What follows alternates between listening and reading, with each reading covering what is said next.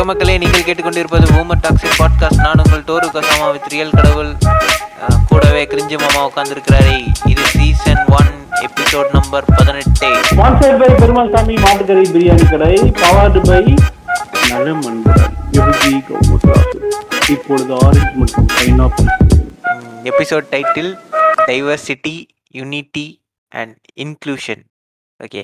எதுக்குடா இதெல்லாம் எடுத்து பேசணும்? ஏன் என்ன? அப்படின்னு கேட்கலாம். நம்ம மோடி அவர்கள் அவசரமாக சாப்பிட்டு அஜால் குஜாலா பெத்த இந்த நியூ இந்தியாவில் வந்திருக்கிற புது பிரச்சனை தான் இந்த இன்க்ளூஷன் எங்கே தொட்டாலும் உங்களுக்கு வந்து நீங்கள் மட்டும் தனியாக இருக்கிறீங்க. நீங்கள் மட்டும் டிஃப்ரெண்ட்டாக இருக்கிறீங்க. நீங்கள் ஏன் எங்களோட சேர்ந்து வரமாட்டேன்றீங்க? அப்படின்னு கேட்குறானுங்க லாங்குவேஜாக இருக்கட்டும் கல்ச்சராக இருக்கட்டும் கேமாக இருக்கட்டும் என்டர்டெயின்மெண்ட்டாக இருக்கட்டும் எல்லாத்துலேயும் நாம தான் அவங்க கூட போய் சேர்றோம். ஆனால் அவனுங்க நம்மளோட வந்து சேர மாட்டானுங்க அவனுங்க சொல்கிறது தான் நம்ம கேட்கணுன்ற மாதிரி அவனுங்க பேசுவானுங்க. எக்ஸாம்பிளுக்கு இந்தியை வந்து நாம் கற்றுக்குவோம் ஆனால் அங்கேருந்து இங்கே வரவனுங்க தமிழ் கற்றுக்க மாட்டானுங்க. அதாவது ஜொமாட்டோ ஜொமாட்டோன்னு சூத்துக்குழு படுத்த ஒரு நாய். திபிந்தர் கோயல் அந்த கம்பெனியோட சிஇஓ வந்து பேசின பேச்சு அதாவது ஒரு பிரச்சனை அந்த இஷ்யூ ஆச்சு. அந்த இஷ்யூ வந்து நேஷனல் இஷ்யூ ஆச்சு. அது வந்து எல்லாரும் பொங்கினானுங்க. சங்கீகர் ரொம்பவே பொங்கனானுங்க. அதுக்கப்புறம் அந்த ஆள் வந்து நமக்கு வந்து சில் இல்லை இன்க்ளூசிவிட்டி இல்லை நம்மக்கிட்ட வந்து பொறுமை இல்லை அது இல்லை இது இல்லைன்னு நம்மளையே குற்றம் சாட்டியிருந்தான் ஸோ அதையும் அது இஷ்யூ என்ன எப்படி ஏது நடந்துச்சு அதுக்கு அவனோட ரெஸ்பான்ஸ் என்ன அப்படிங்கிறத பேசிக்கிட்டு நம்ம உண்மையாலுமே சில் இருக்கா இல்லையா? இன்க்ளூசிவிட்டி இருக்கா இல்லையா? அப்படிங்கிறதையும் நம்ம டிஸ்கஸ் பண்ண போகிறோம் இதில் கூடவே நம்ம கிரிஞ்சு மாமா உட்காந்துருக்கிறாரு ஒரு பெரிய கிரிக்கெட் அனாலிசிஸ்ட் வணக்கம். கிரிஞ்சு மாமா. வணக்கம் வணக்கம் வணக்கம் நண்பா. ஆக்சுவலா வந்து இந்த ஜொமோட்டோ மேட்டர்ல ஃபர்ஸ்ட் ஸ்டார்டிங்ல என்ன நடந்ததுன்னு சொல்லிட்டு ரியல் கடவுள் எக்ஸ்பிளைன் பண்ணுவாரு. இதுல எங்க நம்மளுக்கு வந்து அவன் அவன் சொல்லியிருக்கான்ல அது எல்லாமே ஒன் இந்தியா கான்செப்ட் தான். மோடி சொல்ற இந்த பிஜேபி சொல்ற அந்த சங்கி சொல்கிற ஒன் இந்தியா கான்செப்ட் அதனாலதான் அவன் இதை பேசியிருக்கான். இவனுக்கு சகிப்புத்தன்மை அதாவது சகிப்புத்தன்மை யார் வந்து பெறணும்? அப்ரஸ் பண்றவன் வந்து பெறணுமா? இல்ல அப்ரஸனுக்கு உள்ளாடுறவனுக்கு பெறணுமா? எவனுக்கு முதல்ல இருக்கணும் சகிப்புத்தன்மை? நான் இங்க சகிப்புத்தன்மை எவனுக்கும் தேவையில்ல. லான்ற ஆடுற ஒழுங்கா கான்ஸ்டியூஷன் என்ன சொல்லுதோ அதை போய் பெடுறா இங்க இந்தி நேஷனல் லாங்குவேஜ் இல்லை அப்படின்னு கான்ஸ்டியூஷன் சொல்லுதா? சொல்லுது. அட்டவணை ஆஹ், அட்டவணைப்படுத்தப்பட்ட இருபது மொழி பதினெட்டுல இருந்து இருபது ஆக்கியிருக்காங்க அந்த இருபது மொழியும் அபிஷியல் லாங்குவேஜ் சொல்லுதா? சொல்லுது. முதல்ல போய் முதல்ல போய் அதை படி படிச்சு புரிஞ்சுக்கோ. அதை விட்டுட்டு Hindi is national language Hindi is national language சொல்லிட்டு சந்துக்குள்ள போயிட்டு ஒண்ணு கடிச்சிட்டு கத்தியிருந்தா நான் என்ன பண்ண முடியும்? அதாவது இப்போ பிரச்சனை என்ன? ஆ பிரச்சனை என்ன? ஆஹ் பிரச்சனை வந்து என்னன்னா விகாஸுங்கிற நண்பர் வந்து நைட்டு பசிக்குதுன்னு சாப்பாடு ஆர்டர் பண்ணுறாரு அவர் ஆர்டர் பண்ண சாப்பாடுல வந்து ஒரு ஐட்டம் வந்து மிஸ் ஆகுது. ஒரு பெப்பர் சிக்கன் அப்படிங்கிற அந்த ஐட்டம் வந்து வரல. டெலிவரியில் அப்போ இவர் வந்து கஸ்டமர் கேரில் கேட்குறாப்புல எப்போ இந்த மாதிரி நான் ஆர்டர் பண்ணேன் எனக்கு இந்த பொருள் வரல. நீ வந்து என் பொருளுக்கு வந்து வராதனால எனக்கு ரீஃபண்டை கொடுத்துருன்னு கேட்குறான் நியாயமான கேள்வி தான் இது அத்தனையும் இங்கிலீஷ்ல தான் இந்த கான்வர்சேஷன் போயிட்டு இருக்கு. எங்கேயும் எந்த பிரச்சனையும் இல்லை. இப்போ என்ன பண்றான்? அந்த கஸ்டமர் கேர்ல இருக்கிற ரெஸ்பாண்ட் பண்ண person he or she whatever it is அவங்க வந்து கடைக்கு ஃபோன் பண்ணி கேட்குறாங்க கடை வந்து தமிழ்நாட்டில் இருக்கு. ஆர்டர் பண்ணவர் தமிழ்நாட்டில் இருக்கிறாரு. எல்லாமே சென்னைக்குள்ள நடக்கிற சம்பவம். அப்போ வந்து கடையில் இருக்கிறவன்கிட்ட ஹிந்தியில் பேசியிருக்கிறாங்க கஸ்டமர் கேர்ல அவனுக்கு ஹிந்தி தெரியல. அப்போ இந்த கஸ்டமர் கேர் எக்ஸிக்யூட்டிவ் அதாவது ஸ்டாண்டர்ட் ஆப்ரேட்டிங் ப்ரொசீஜர் எஸ்ஓபி அப்படின்னு ஒன்று இருக்கும். எல்லா கம்பெனிக்கும் அந்த ஸ்டாண்டர்ட் ஆப்ரேட்டிங் ப்ரொசீஜர் படி என்ன பண்ணியிருக்கணும் கஸ்டமர் கேரில் இருக்கிறவங்க.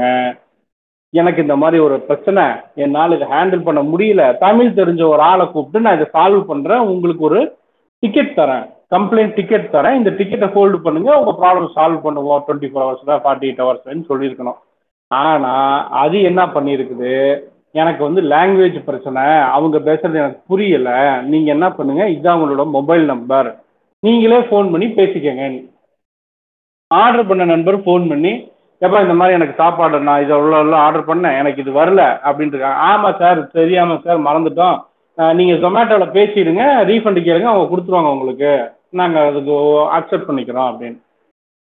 ம். திரும்பவும் கஸ்டமர் கேர்ல இவர் வந்து எப்பா இந்த மாதிரி கடைக்காரன் ஒத்துக்கிட்டான். பிரச்சனை இதுதானே நீ எனக்கு ரீஃபண்டை கொடுத்துருன்னு.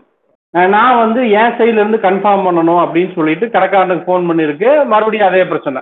ரிப்பீட்டு அப்போ என்ன சொல்லியிருக்கு? இது வந்து சாரி எனக்கு வந்து உங்களால் ஹெல்ப் பண்ண முடியல உங்களுக்கு. உங்க இந்த சுச்சுவேஷனை என்னால் சாரி மட்டும்தான் சொல்ல முடியும். அப்பாலஜைஸ் தான் பண்ண முடியும். ஏன்னா என்னால் கடைக்காரங்கிட்ட கன்ஃபார்ம் பண்ண முடியல. அதனால ரீஃபண்டை இனிஷியேட் பண்ண முடியாது. அப்படின்னு சொல்லியிருக்கவும் இவங்க திருப்பி கேட்குறாங்க இருங்க இருங்க. அவருக்கு அவ- அதாவது கால் சென்டர் ரெப்ரஸன்டேட்டிவ் ஹிந்தி தெரியுதுனால தெரியாதனால தெ- தெரியும்னு சொன்னனால ரீஃபண்ட் இனிஷியேட் பண்ண முடியல. அதான் ஆமா. சொல்றாரு அவரு. ஆமா ஆமா. அதைத்தான் அவர் சொல்றாரு. ஆக்சுவலா இவரு காசு கொடுத்தவன் இங்கிலீஷ்ல பேசுறான். ஓகேவா கடைக்காரன் தமிழ்ல பேசுறான். தமிழ்ல இங்கிலீஷ்ல. தமிழ்ல இங்கிலீஷ்ல ரெண்டுத்துலயும் பேசுறான். இந்த கால் சென்டர்ல உட்கார்ந்து இருக்கிறவனுக்கு இங்கிலீஷ் தெரியல ஹிந்தி மட்டும்தான் தெரியுது. அவனுக்கு ஹிந்தியில பேசி எதையும் கன்ஃபார்ம் பண்ணி புரிஞ்சுக்க முடியலன்னு சொல்லி நான் சாரி சொல்றேன் போகும்போது கஸ்டமர் நியாயமா என்ன செய்வான்? ஓய் காசு எந்திரா? மயிரப்புடிங்கி நீ யாரா சாரி சொல்றதுக்கு சொத்து முட்டு காசை கொடுறான்னு தானே கேட்பான் ஆமா அதானே உலக வழக்கம். ஏன் ஏன் காசுடா? நான் ஏன்டா இதுக்கெல்லாம் இதுக்கு வந்து அவன் என்ன சொல்றான்? ஒரு ஒரு ட்வீட்ல அந்த சிஇஓ சொல்றான் we should all tolerate each other's imperfections and appreciate each other's language and regional sentiments சரி மயிறு என் காசுடா நான் கஷ்டப்பட்டு சம்பாதிச்ச காசுடா முந்நூறுரூவாயோ இரநூத்தம்பது ரூபாய் டிஷ்ஷு சார் உன் இம்பர்ஃபெக்ஷனுக்கு நான் ஏன்டா காசு கொடுக்கணும் உனக்கு? யாரா நீ? இது இன்ஃபர்மேஷனே கிடையாது கடவுள். இது வந்து எப்படி சொல்றது? இன்லாஜிக்கல் எத்திக்ஸ் இது. பிசினஸ் இல்ல இது ஆக்சுவலா பிரச்சனை என்னன்னா இவன் வந்து ஆர்டர் பண்ணியிருக்கான் ஆர்டர் பண்ண ஃபுட்டு வரல. காசு ஆல்ரெடி நான் பே பண்ணிட்டேன். பே பண்ண காசை எனக்கு ரிட்டர்ன் கொடுறான்னு கேட்டிருக்கான். சரியா. அதுக்கு நீ சாரி. தான் சொல்லுவேன் நீ இருக்க. சரி சாரி இதெல்லாம் சொல்லாத எனக்கு காசு வேணும். நான் வந்து உழைச்சு சம்பாதிக்கிறேன்னு சொல்லி பேசியிருக்கான். அதுக்கு நீ என்ன சொல்லியிருக்கணும்? சரிப்பா. திரும்ப பிரச்சனைக்கு வர்றேன். இப்போ இதெல்லாம் எனக்கு தெரியாது. அவன் அவன் கரெக்டா என்ன பேசியிருக்கிறான்னு சொல்றேன். அப்படியே என்ன பேசியிருக்கிறான்? இது ஏன் பிரச்சனை இல்லை? இது உங்க பிரச்சனை. உங்களுக்கு லாங்குவேஜ் தெரியலைங்கிறதுக்காக எனக்கு நீங்க சாரி சொல்லக்கூடாது. காசு நான் பே பண்ணியிருக்கேன் எனக்கு பொருள் வரல நீ தான் கன்ஃபார்ம் பண்ணி எனக்கு காசை திருப்பி தரணும்னு எனக்கு ஜென்டிலாக தான் கேட்டிருக்கான். அதுக்கு அது என்ன சொல்லியிருக்குது திரும்ப? Hindi is a national language அதை ஏன் நீங்க கத்துக்க மாட்டேங்கிறீங்க? அதனாலதான் இந்த பிரச்சனையே இருக்குதுன்னு சொல்லவும் தான் ஸ்கிரீன்ஷாட் எடுத்து போட்டு நம்ம பையன் யாரா நீங்க? ஏன்டா காசையும் என்கிட்ட வாங்கிட்டு பொருளையும் தராம காசை திருப்பி கொடுறான்னா ஹிந்தி நேஷனல் லாங்குவேஜ்ங்கிறீங்க யாரா நீங்க? அப்படின்னு கேட்டிருக்கிறான். ஊழல்வாதிகள் எல்லாருமே பாருங்க ஏதாச்சும் ஒரு வேலையை வேலையை பண்ணி விட்டுட்டு வரி. வரி கேட்டேன்னு நம்ம திருப்பி நம்ம இவ்வளவு இன்கம் டேக்ஸ் நம்ம ஏங்க கொடுக்குறோம் இவ்வளோ பெரிய இல்ல இந்த இந்திய நாட்டுக்காக உங்களால ஒரு அஞ்சு பர்சன்ட் எக்ஸ்ட்ரா வரி உங்களால தர முடியலன்னா நீங்க ஒரு இந்திய குடிமகனே கிடையாதுங்க. நான் எல்லாமே இருக்கட்டேன். ஓகேங்களா? நான் வந்து வரி கொடுக்குறேன். எனக்கு ரிட்டர்ன் எனக்கு ரிட்டர்ன் தடா சொன்னா ஹிந்தி பேசுற மாநிலத்துக்கு தான் நான் அதிகமா கொடுப்பேன். சமஸ்கிருதம் மயிருக்கு வந்து 664 அறுபத்தி நாலு கோடி கொடுப்பேன். ஓகேவா? இங்க இருக்க எல்லா மொழியும் கண்டுக்க மாட்டேன். இப்படின்னு ஒரு வேலையை தான் பண்றாங்க. இதோட எச்சமா தான் நான் இந்த ஹிந்தி வந்து எல்லா நார்த் இந்தியன்ஸ் வந்து நேஷனல் லாங்குவேஜ்னு சொல்லி அவங்க ப்ரைடு மூமெண்ட்டை எடுக்கிறது வந்து இவங்க கவர்மெண்ட் பண்ற மிகப்பெரிய தவறா தான் நான் பாக்குறேன் ஏன்னா ஏன்னு கேட்டினா இவனுங்க தான் வந்து எல்லா இடத்துலயுமே ஹிந்தி நேஷனல் லாங்குவேஜ் சொன்னதே கிடையாது அபிஷியலா ஆனா அது நேஷனல் லாங்குவேஜா இருக்கிறதுக்கு தேவையான எல்லாத்தையும் மாய பிம்பங்கள் எல்லாமே வந்து நார்த் இந்தியால கட்டமைச்சிருப்பாங்க. இப்ப எக்ஸாம்பிள் வந்து இப்ப ஆறுநூத்தி நாற்பத்தி நாலு கோடி வந்து சமஸ்கிருத கொடுத்ததுக்கு காரணம் வந்து ஹிந்தி நேஷனல் லாங்குவேஜ் அப்படின்னு சொல்ற ஒரு ஒரு டோனை கிரியேட் பண்ணும் அது. ஒரு ஒரு ஒரு பையங்க ஒருத்தன் இப்போ அவன் வந்து அந்த கால் சென்டர் ரெப்ரசன்டேட்டிவ் பண்றாங்கல்ல அந்த கால் அந்த கால் சென்டர் வந்து ரெப்ரசன்டேட்டிவ் எம்ப்ளாய் வந்து எவ்வளவு ஏஜ் இருக்கும்னு நீங்க நினைக்கிறேன் மினிமம் ஒரு டுவெண்ட்டி ஒன் ஏஜ் ஆச்சு இருக்குமா? இல்ல டுவெண்ட்டி ஏஜ் இருக்கும்னு வச்சுக்கோங்க டுவெண்ட்டில இருந்து டுவெண்ட்டி ஏஜ் என்ன நீ ஸ்கூலிங் அப்ப என்ன படிச்ச நான் கேக்குறேன்? ஸ்கூலிங்க என்ன படிச்ச? ஹிந்தி வந்து நேஷனல் லாங்குவேஜ் படிச்சியா? எங்க படிச்ச? யாருக்குள்ள படிச்ச? அப்போ நீ ஒரு மேனிபுலேட் பண்ண ஒரு பையனா வந்து இந்திய அரசு அங்கீகரிக்கப்பட்டு வளர்த்துருக்குது. அதுதான் பிரச்சனை. ரூட் காஸ் அங்கதானே இருக்கு. இவனை வந்து மேனிபுலேட் பண்ணி அவன் மனசுல வந்து ஒரு விஷ விதைய தூவி Hindi is national language Hindi is national language சொல்லிட்டு டெய்லி அவனை மனப்பாடம் பண்ணி காதலை ஏத்தி வந்த விளைவுனாலதான் இவன் ஒரு ஒரு ப்ராப்பரா ஒரு கம்பெனில எப்படி ஒர்க் பண்ண கூட தெரியல அவனுக்கு. ஒரு கஸ்டமர் கையில ஃபர்ஸ்ட் டைரக்டா வந்து ஹோட்டல் ஓனரோட நம்பர் கொடுக்கலாமா? ஃபர்ஸ்ட் அந்த விஷயமே எஸ்ஓபியில தப்பு. நீ வந்து நீ தான் இன்வால்வ் பண்ணும் சரி ஓகே சார் நீங்க வந்து லைன்ல கால் பண்ணுங்க. நான் போய் பேசிட்டு வரேன் அப்படின்னு சொல்லிட்டு இவன் தான் சொல்லணும். இல்ல சார் எனக்கு ஹிந்தி எனக்கு தமிழ் தெரியல. எனக்கு இங்கிலீஷ் தெரியல. அதனால இந்தாங்க நம்பர் குடிச்சிங்க நீங்க போய் ஃபோன் பண்ணி எனக்கு கன்ஃபார்ம் பண்றீங்களா அப்படிங்கிறான். சரி ஓகே அந்த இளவையும் அவன் சொல்றேன் பண்றேன்னு சொல்லிட்டு அந்த கஸ்டமரும் சேர்ந்து பண்றாரு. எனக்கு காசு வேணும் அப்படின்னு சொல்லிட்டு பண்றாரு. அவர் நான் அவர் வந்து பிரச்சனையை பெருசாக்க விரும்பல. ஸ்டார்டிங் வந்து நிறைய பேர் வந்து ஆன்லைன்ல குறை சொன்னது வந்து இந்த சின்ன விஷயத்துலலாம் இவர் ஸ்கிரீன்ஷாட் எடுத்து போடலாமா அப்படின்னு கேட்டாங்க. கரெக்டுங்களா அப்படிதான் ஃபர்ஸ்ட் கொஸ்டின் ஃபர்ஸ்ட் வந்தது. இதெல்லாம் வந்து ப்ரைடா பண்ணிட்டு இருக்காங்க. பின்ன தமிழர்கள் எல்லாமே வந்து இவங்க வேண்டே வாண்டடா இதை கிரியேட் பண்றாங்க அப்படின்னு சொன்னாங்க. அப்படி கிரியேட் பண்ணணும்னு நினைச்சாங்கன்னா ஃபர்ஸ்ட் அட்டம்ப்ட்லயே அவர் பண்ணியிருக்காரு. அவர் பொறுமையா இருக்காரு. அவர் வந்து அந்த நம்பர் கொடுத்தா கூட சரி பரவாயில்ல. ஏதோ சின்ன பையன் ஏதோ ஒர்க் பண்றான் பரவாயில்ல நான் பாத்துக்கிறேன் நான் என்ன சொல்றேன்? அந்த அந்த போஸ்ட் போட்டவர் ஒன்றும் வந்து ஃபேஸ்புக் செலிபிரிட்டியோ இல்லை வேற ஏதோ செலிபிரிட்டியோ இல்லை வேற எதுலையோ ரொம்ப நோன் ஃபேஸோ எதுவுமே இல்லை. Is just a common man of Tamil Nadu ம். என்ன பண்றாப்புல? ஒரு ட்வீட் போடும்போது யாரை டேக் பண்ணா இது சென்சேஷன் ஆகுங்கிற எக்ஸ்பெக்டேஷன்ல யாரெல்லாம் இங்க வந்து டெய்லியுமே வந்து ஆக்டிவா இருக்கிறாங்களோ ஆக்டிவ் ப்ரொஃபைல்ஸ் எல்லாத்தையும் வந்து டேக் பண்றாப்புல. ம். இந்த இஷ்யூவை யார் பேசினா பெருசாகும்னு நினைச்சு அந்த இஷ்யூவை வந்து டேக் பண்றாப்புல. அது ஆக்சுவலா வந்து போட்டவரே இவ்வளோ பெரிய நேஷனல் லெவலுக்கு இது போகும்னு நினைச்சு பண்ணல. யாரா இருந்தா இன்னைக்கு எனக்கு முந்நூறுரூவா நஷ்டம் என் முந்நூறுரூவாய்க்கு என்ன பதில்? அவன் வெறும் சாரி மட்டும்தான் சொல்லுவேங்கிறான். யார் கஸ்டமர் கேர்ல சாரி சொல்லிட்டா நம்ம என்ன பண்ண முடியும்? ஜொமேட்டோ பொறுத்த வரைக்கும் ஆன்லைன் கஸ்டமர் கேர் தான் நம்மளால ஆஃபீஸில் தேடி போய் கேட்க முடியாது. நேரில் போய் பேச முடியாது. எதுவும் பண்ண முடியாது. வெறும் ஆன்லைன் கஸ்டமர் கேர் தான். அவன் சாரி சொல்லிட்டான். காசு வராது. அவ்வளோதான் சோழி முடிஞ்சது. அப்போ என் ஆதங்கத்தை நான் என்ன பண்ணுவேன்? என் சோ என்னோட சோஷியல் மீடியா ஹேண்டிலில் என் வாலில் நான் போடுவேன். யார் யார் டேக் பண்ணுவேன். ஏதாச்சும் நடக்கிறதுக்கு வாய்ப்பு இருக்கான்னு நினச்சி ஒரு டேக் பண்ணுறேன் ஒரு அவேர்னஸாக கூட இது கிரியேட் ஆகி முடிஞ்சிருக்கலாம்.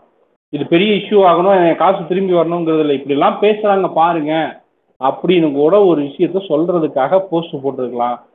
ஆனால் அது வந்து ஸ்பார்க் மாதிரி பத்திக்கிச்சு. ஏன் பத்திக்கிச்சுன்னா ஹிந்திங்கிறது வந்து நம்ம மேலே திணிக்கப்படும் போது இது எல்லாத்துக்குமே கோபம் வரும். நமக்கு பிடிக்காத ஒன்றை கொண்டு வந்து திணிக்காத. அவ்வளோதான் நம்ம சொல்கிறோம் அந்த திணிப்பு நடக்குது இந்த இடத்துல. ஹிந்தி நேஷனல் லாங்குவேஜ் நீங்கள் ஏன் படிக்கல அப்படின்னு கேட்டதுனால வந்த கோபம் ஏன்னா கடை தமிழ்நாட்டில் இருக்குது. பொருள் ஆர்டர் பண்ணவே தமிழ்நாட்டுக்காரன். நீ வெறும் ஒரு ஆப் சர்வீஸ் ப்ரொவைடர் நீ சர்வீஸ் ப்ரொவைடராக இருக்கும்போது ஒழுங்கா உன் சர்வீஸை ப்ரொவைட் பண்ணாம நீ ஒழுங்கா சர்வீஸ் ப்ரொவைட் பண்ணாததுக்கு நான் ஹிந்தி படிக்காத காரணம் சொன்னங்காட்டி தான் தப்புன்னு எல்லாத்துக்கும் கோவம் வந்து செருப்பு கட்டி அடிச்சுட்டாங்க அதுதான் சொல்றேன். அவர் இன்டென்ஷன் வந்து இனிஷியலாவே அவர் வந்து செலிபிரிட்டி ஆகணும் இந்த ஃபேம் வாங்கணும் இதுல இதை வச்சு நம்ம மாஸ் காட்டிய தமிழ் மாஸ் காட்டிய தமிழன் அப்படின்னு பேர் வாங்கணும் அப்படின்னு சொல்லிட்டுலாம் போடல. ஏன்னா அவர் ஹம்பிளா வந்து சரி அந்த நம்பர் வாங்கி கால் பண்ணி போட்டா கூட இவன் இந்த திமிர் பிடிச்சவன் என்ன சொல்றான்? ஹிந்தி நேஷனல் லாங்குவேஜ் அதை கொஞ்சமாச்சும் நீ கத்துருந்தா இந்த பிரச்சனை வந்திருக்குமா அப்படின்னு கேட்கலாம் அட்வைஸ் பண்றான் நம்மளுக்கு. ஏய் என்னடா நடக்குது? யாரா நீ? நீ எப்படா எனக்கு அட்வைஸ் பண்ணலாம்? அப்படி பார்த்தீங்கன்னா லாஜிக் படி பார்த்தீங்கன்னா இவன் கடையை வந்து தமிழ்நாட்டில் போட்டிருக்கான். அப்போ இவன் தானே கால் சென்டர்காரனுக்கு தமிழ் கற்றுக் கொடுத்துருக்கணும். இல்லை தமிழ் தெரிஞ்சவனும் இல்லை கால் சென்டரில் போட்டிருக்கணும். ம். அது என்ன அந்த ஆதிக்க மனப்பான்மை? நாம எல்லாம் ஹிந்தி கற்றுக்கணுங்கிறது என்கிட்ட credit card credit card number கேட்கறான்ல daily call பண்ணி உட வடக்காங்க ஃபோன் பண்ணி கேட்பானே கார்டு மேல இருக்க பதினாறு நம்பர் சொல்லு சார் சார் நான் வந்து எஸ்பிஐ பேண்டில் பேங்க் பேங்க்ல இருந்து பேசுது சார் அவன் கூட நாலு. வார்த்தை இந்த தமிழ்ல பேசுறான்டா. அவனுக்கு தெரியுதுடா நான் கஸ்டமர்னு சொல்லிட்டு. உனக்கு தெரியாதா? நான் கேக்குறேன். இதெல்லாம் மனசாட்சி இருக்கா. அடே ஒரே நாடு ஒரே கட்சி ஒரே ஆட்சின்னு சொல்ற மோடி கூட இங்க வந்து தமிழ்ல தாண்டா ஏதாவது பேசுறான். இருக்கான் நற்கான் வாழ் நச்சு பொச்சு வந்துட்டு அப்படின்னு. அப்பேற்பட்ட ஊர்ல இது? எனக்கு அவர் பேசுனதுல எனக்கு பிடிச்சது வணக்கம் புடுச்சேரி அதுதான். வணக்கம். புடிச்சேரி அவனையே நாங்க போட்டு புரட்டி புரட்டி அடிச்சுட்டு இருக்கிறோம். நீ என்னடானா பிளடி ராஸ்கல். சரி இப்போ பாயிண்ட் போவோம். இதுதான் ஜொமேட்டோ இஷ்யூ இது நடந்துச்சு இது நடந்துச்சு. ஓகே இப்போ ஏன் டிஃபீண்டர் கோயல் வந்து எனக்கு வந்து ஓகே நான் ரொம்ப நாள் ஆச்சு இந்த மாதிரிலாம் வந்து அநாகரிகமாக பேசல பட் எனக்கு வந்து இதை சொல்லியே ஆகணும் ஆஹ் திப்பீந்தர் கோயிலை வந்து குனிய வச்சு நல்ல சிவப்பு மிளகாய் அரைச்சு அவன் கொச்சில் பூசணும் அப்படின்னு தோணுது. ஏன் எனக்கு அப்படி தோணுது ஏன் எனக்கு இவ்வளோ கோவம் வருது ஏன் இவ்வளோ ஆத்திரம் வருது அப்படின்னா அண்ட் ஒரு ஒரு ட்வீட் போடுறான் அதான் அவனோட ட்வீட் ஃபர்ஸ்ட் ட்வீட் அந்த ஒரு த்ரெட்டு அதில் first tweet and ignorant mistake by someone in support centre of a food delivery company become a national issue the level of tolerance and chill இதைத்தான் இதுதான் முக்கியமான point the level of tolerance and chill in our country needs to be way higher than it is nowadays. who's to be blamed here? அப்படின்னு. இந்த ட்வீட்டை பார்த்ததுமே தான் எனக்கு இவ்வளவு ஆத்திரம் வந்துச்சு. ஏன் அப்படின்னு சொன்னா மொத்தம் ரெண்டாயிரத்தி பதினொன்னுல சென்னையில நீ கம்பெனி ஆரம்பிச்சிருக்க. இந்த இஷ்யூ சென்சேஷனல் ஆகி நேஷனல் இஷ்யூ ஆனதுக்கு அப்புறம் சொல்ற கோயம்புத்தூர்ல நாங்க வந்து ஜொமேட்டோ கால் சென்டர் வந்து செட்டப் பண்ணிட்டு இருக்கோம். நீங்க சீக்கிரம் ஓபன் பண்ண போறோம்னு. எப்போ? டூ தௌசண்ட் டுவெண்ட்டி ஒன் நீ எப்போ ஸ்டார்ட் பண்ணியிருக்க? டூ தௌசண்ட் லெவனில் ஸ்டார்ட் பண்ணியிருக்க. சென்னையில் வந்து இருக்க உன்னோட ஆப்ரேஷன்ஸ் பத்து வருஷம் என்ன பிடுங்கிட்டு இருந்த? இது யாரோட டா வந்து இக்னோரண்ட் மிஸ்டேக்குன்னு சொல்லலாம். எப்படி இக்னோரண்ட் மிஸ்டேக்குன்னு சொல்லலாம்? உன் எஸ்ஓபி என்ன? ஸ்டாண்டர்ட் ஆஃப் ப்ரொசீஜர்ஸ் என்ன? நீ என்ன பண்ணியிருக்கணும்? என்னால் சால்வ் பண்ண முடியலன்னா நீ தமிழ் தெரிஞ்ச லோக் ரிலீஜியன் பிஸ்னஸ் ரீஜனல் பிஸ்னஸ் பண்ணுற ரீஜனல் பிஸ்னஸ் பண்ணுறவன் ரீஜனல் கால் சென்டர் வச்சுருந்துருக்கணும். கால் சென்டர் வைக்கலைனாலும் நீ இந்த இஷ்யூவை நான் சார்ட் அவுட் பண்ணுறேன்னு சொல்லி உன் கஸ்டமர் கேர் எக்ஸிக்யூட்டிவ் ஒரு டிக்கெட் நம்பரை கொடுத்து டைம் ஃப்ரேம் கொடுத்துருக்கணும். Twenty four hours forty eight hours அந்த மயிரையே பிடுங்கலையா அது எப்படி இக்னோரண்ட் மிஸ்டேக் அதுக்கு அடுத்தது இன்னொன்று என்ன சொல்லியிருக்கிறான்? And remember our call centre agents are young people who are the start of their learning curves and careers. They are not experts on languages and regional sentiments, nor am I, by the way. இப்ப பத்து வருஷமா என்னடா பிடிங்கிட்டு இருக்கிறீங்கன்னு கேக்குறாங்க நீ ஒரு CEO ஒரு பத்து வருஷமா என்ன மயிர் பிடிங்கிட்டு இருக்கிறான் அவன் கம்பெனி ஆரம்பிச்சா ஆறு மாசம் ஒரு வருஷத்துலயே வந்து இழுத்து பிடிச்சி நடந்து என்ன பண்ணும் ஏது பண்ணும் எப்படி தொழில் பண்ணணும் கத்துக்கிறான் பத்து வருஷமா என்ன புடுங்கிட்டு இருக்கிறீங்க நீ என்ன பத்து வருஷமா உன்னோட கஸ்டமர் கேர்ல ஒரே ஆளையா உட்கார வச்சுட்டு இருக்கிற? பத்து வருஷம் ஒரு ஆளுக்கு பத்து வருஷம் எக்ஸ்பீரியன்ஸ் தான் எவ்வளோ பெரிய எக்ஸ்பீரியன்ஸ் தெரியுமா? அவனுக்கு பே எவ்வளோ கொடுக்கணும் தெரியுமா? ஆ? பத்து வருஷம் என்னமோ வந்து ஜுஜிபி மாதிரி பேசிட்டு இருக்கிறான். அதனால உண்மையாலுமே நம்மளோட சில் லெவலும் டாலரன்ஸ் லெவலும் எவ்வளோ இருக்கு? இன்க்ளூசிவிட்டியில் தமிழ்நாடு இந்தியாவிலேயே நம்பர் ஒன் எஸ் நம்ம ப்ரௌடாக சொல்லலாம். எந்த ஸ்டேட்டும் பண்ணாத இன்க்ளூசிவிட்டியை நம்ம பண்ணிட்டு இருக்கோம்.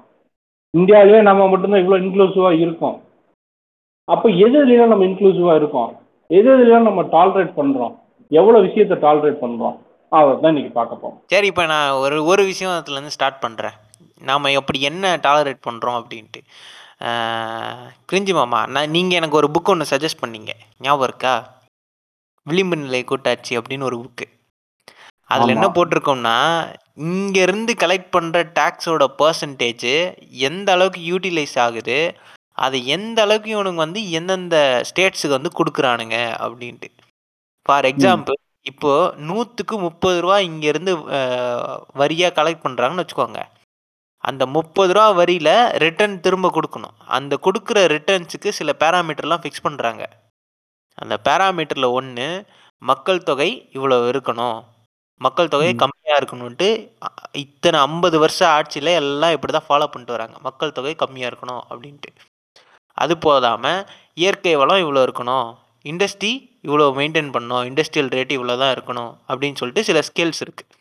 இந்த ஸ்கேல்ஸ் முதல்ல முதல்ல அவனுக்கு தான் இந்த ஸ்கேல் செட் பண்றாங்க. திட்டக்குழு நிதி குறி ஆணையத்தின் மூலமாக மக்கள் தொகை இவ்வளவு பர்சன்டேஜ் அதாவது வளர்ச்சி விகிதம் மக்கள் தொகையின் வளர்ச்சி விகிதம் பத்து பர்சன்டேஜ் கம்மியா இருந்தாலும் பத்து பர்சன்டேஜ் இருந்தாலும் நான் ஃபுல் அமௌண்ட் தரேன். இதுக்கு ஒரு அமௌண்ட் தரேன்.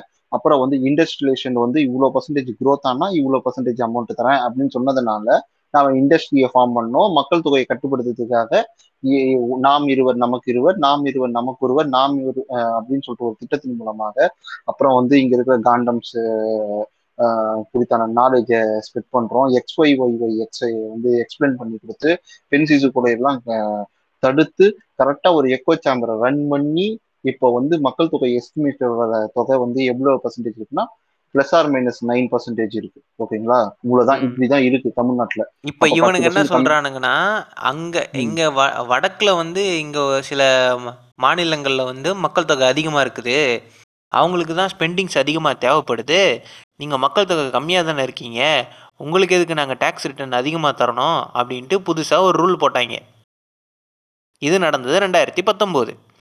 அப்போ நம்ம எடப்பாடியார் வந்து ரொம்ப அமைதியாக பொறுமை காத்து அங்கே போயிட்டு எதுவும் வாய் விடாமல் மூச்சு விடாமல் அமைதியாக கேட்டு அப்படியே வந்துட்டார். இந்த அளவுக்கு ஒரு. அழுத்தம் கொடுத்தாரு ரெண்டு பேரும் சேர்ந்து அழுத்தம் கொடுத்தாங்க. அது என்ன அழுத்தம் எல்லாருக்கும் தெரியும்.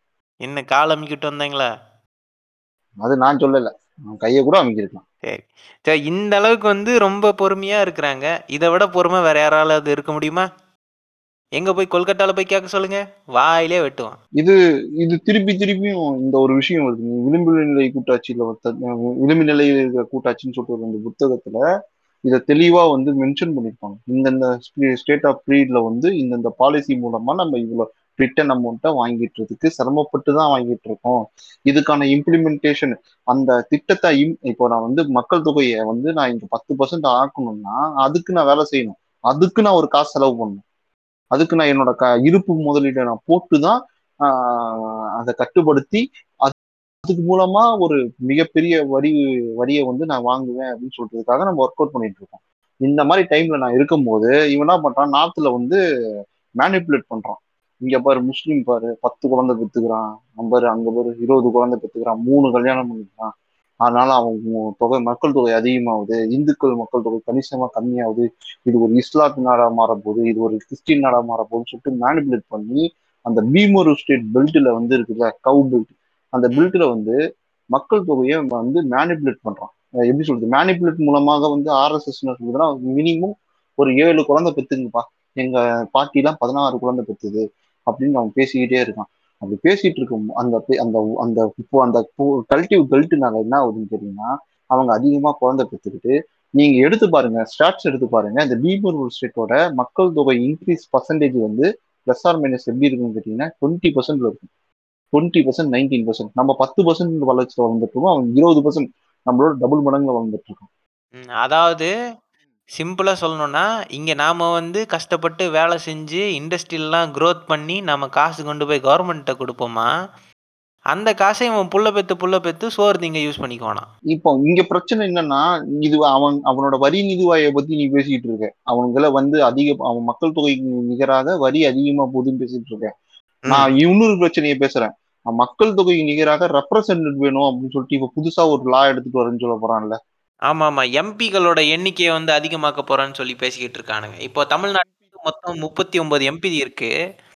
இதுவே நீங்கள் ஊபி பார்த்தீங்கன்னா ஊபியில் மொத்தம் எண்பத்தி ரெண்டுன்னு நினைக்கிறேன். அதுக்கே நம்மள அதுக்கே வந்து பார்த்தீங்கன்னா இந்தியாவோட ரெப்ரசன்டேட்டிவ் எல்லாமே ஒரு ஃபிளா கம்மியாகுதாங்க. அந்த எம்பினால ஊபி வந்து ஒரு ஸ்டேட்டா எண்பத்தி ரெண்டு தொகுதியை வச்சிருக்கனால அங்க ஒருமித பாலிடிக்ஸா தான் போகுது. அந்த பாலிடிக்ஸை பிஜேபி மட்டும்தான் வந்து கைப்பற்றுறதுனால நீங்க இந்தியா ஃபுல்லா வந்து ஒரு பெருங்கட்சியா வந்து ஆட்சியில உட்கார்ற ஒரு ஒரு விஷயத்தை வந்து அதிகார பீடத்துல உட்கார்ற ஒரு சான்ஸை வந்து ஊப்பி பிஜேபிக்கு மட்டும் கொடுக்கறதுனால நம்மளுக்கு பிரச்சனை நம்மளுக்கு வருது. தமிழ்நாட்டுக்கு வருது கேரளாவுக்கு வருது அசாமுக்கு வருது கர்நாடகாவுக்கு வருது ஆந்திர பிரதேசுக்கு வருது தெலுங்கானாக்கு வருது. ஏன்? ஈவன் குஜராத்துக்கு கூட வரும். ஓகேங்களா மகாராஷ்டிரா அது மாதிரி சின்ன சின்ன ஸ்டேட்டுக்கு எதெல்லாம் சுயமா நிக்குதோ பெங்காலோ அவங்களுக்கு எல்லாருக்குமே இந்த பிரச்சனை வரும். ஆனா இந்த பிரச்சனையை வந்து அவன் என்ன பண்றான்னா அரசியல் அதிகாரத்தை போய் கொடுக்குறான். மக்கள் தொகை பேஸ் பண்ணி அரசியல் அதிகாரம் அவன் கொடுக்க போது இன்னும் மிகப்பெரிய பிரச்சனை நம்ம பாதிக்கும். நம்ம இன்னும் பேஸ் பண்ணுவோம் அப்படின்னு சொல்றேன். சவுத்துல இருந்து மட்டும் கிடையாது சிறு தேசிய கட்சி இல்லாத எந்த ஒரு மாநிலத்தில இருந்தும் ஒரு எம்பி சரி ஒரு எம்பி கிடையாது ஒரு பிஎம் உருவாகுது ரொம்ப கஷ்டம். அந்த. மாதிரி ஒரு ப்ராப்ளம் ஆயிடும். அதுக்கடுத்து நெக்ஸ்ட் வந்து நீங்க வந்து எம்பி அதிகமானா என்ன அப்படின்னு சொல்லிட முடியாது. எம்பி ஃபண்டுன்னு ஒண்ணு இருக்கு. எம்பி தன் தொகுதிக்கு அலோகேட் பண்ற ஃபண்ட் இருக்குல்ல. இப்ப கொரோனா காலத்துல பிஎம் கேருக்கு போச்சு. அந்த ஃபண்டு கூட. ஓகேங்களா? அந்த ஃபண்டை பத்தி பேசுறோம் அந்த ஃபண்டு வந்து அந்த ஃபண்டு வந்து நம்மளுக்கு ரொம்ப இம்பார்ட்டன்ட் ஏன்னு கேட்டீங்கன்னா இப்போ திருமாவளவன் எம்பியா இருக்கிறதுனாலதான் நம்ம அவருக்குள்ள ஒரு விஷயத்தை கேட்கும்போது அவர் லைப்ரரி கட்டி கொடுக்குறாரு. அவர் அந்த எம்பி ஃபண்டுல இருந்து எடுத்து கொடுக்குறாரு. லைப்ரரி கட்டுங்க. இந்த இடத்துல இந்த பிரச்சனை இருக்கா? சரி வாட்டர் போடுங்க. இந்த இடத்துல பஸ் நிழல் கூட இல்லை. அதனால அது சரி பண்ணுங்க. மருத்துவமனையில மகப்பேறு மருத்துவமனையில சிசிடிவி கேமரா இல்லைன்னா சிசிடிவி கேமரா இன்ஸ்டால் பண்ணுங்க. அப்படின்னு சொல்லிட்டு மக்களோட தேவைகளை நிவர்த்தி பண்ணிக்க முடியுது. இந்த விஷயத்த அசால்ட்டா நம்ம விட்டுட்டு நம்ம டாலரன்ஸோட தான் இருக்கோம். நம்ம சகிப்புத்தன்மையோட தானே இருக்கோம். இந்த விஷயத்துல நம்ம எந்த இடத்துல நம்ம இழந்துட்டோம்? அமை நம்ம அமைதியா தான் இருக்கும். பிரச்சனை வந்து. பிரச்சனை வந்து இவ்வளவு பிரச்சனை இருந்து நீ வந்து திருப்பி திருப்பி என் மேல ஏறி உக்காந்துக்கிட்டு நீ வந்து இந்திய கத்துக்கோ. உனக்கு அரசியல் இப்படிதான் பார்க்கணும். அப்படின்னு ராமராஜ்யத்தை அக்செப்ட் பண்ணு. ராமர் அக்செப்ட் பண்ணு. நம் இந்துக்கள் நாடுகளாக திகழணும். அகண்ட பாரத் அண்டா பாரதத்தை கிரியேட் பண்ணணும்.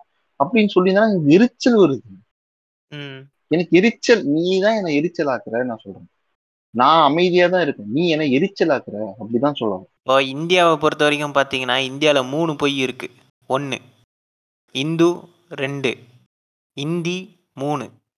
இந்தியா இது மூணுமே வந்து புதுசாக கட்டமைக்கப்பட்ட ஒன்று இந்திங்கிறது அவசரத்தில் ஈஸ்ட் இந்தியா கம்பெனினால் உருவாக்கப்பட்ட ஒன்று இந்து மதம் அதுவும் ஈஸ்ட் இந்தியா கம்பெனினால் உருவானுச்சு. இந்தியா அது எப்படி பிறந்துச்சுன்னு உங்களுக்கே தெரியும்.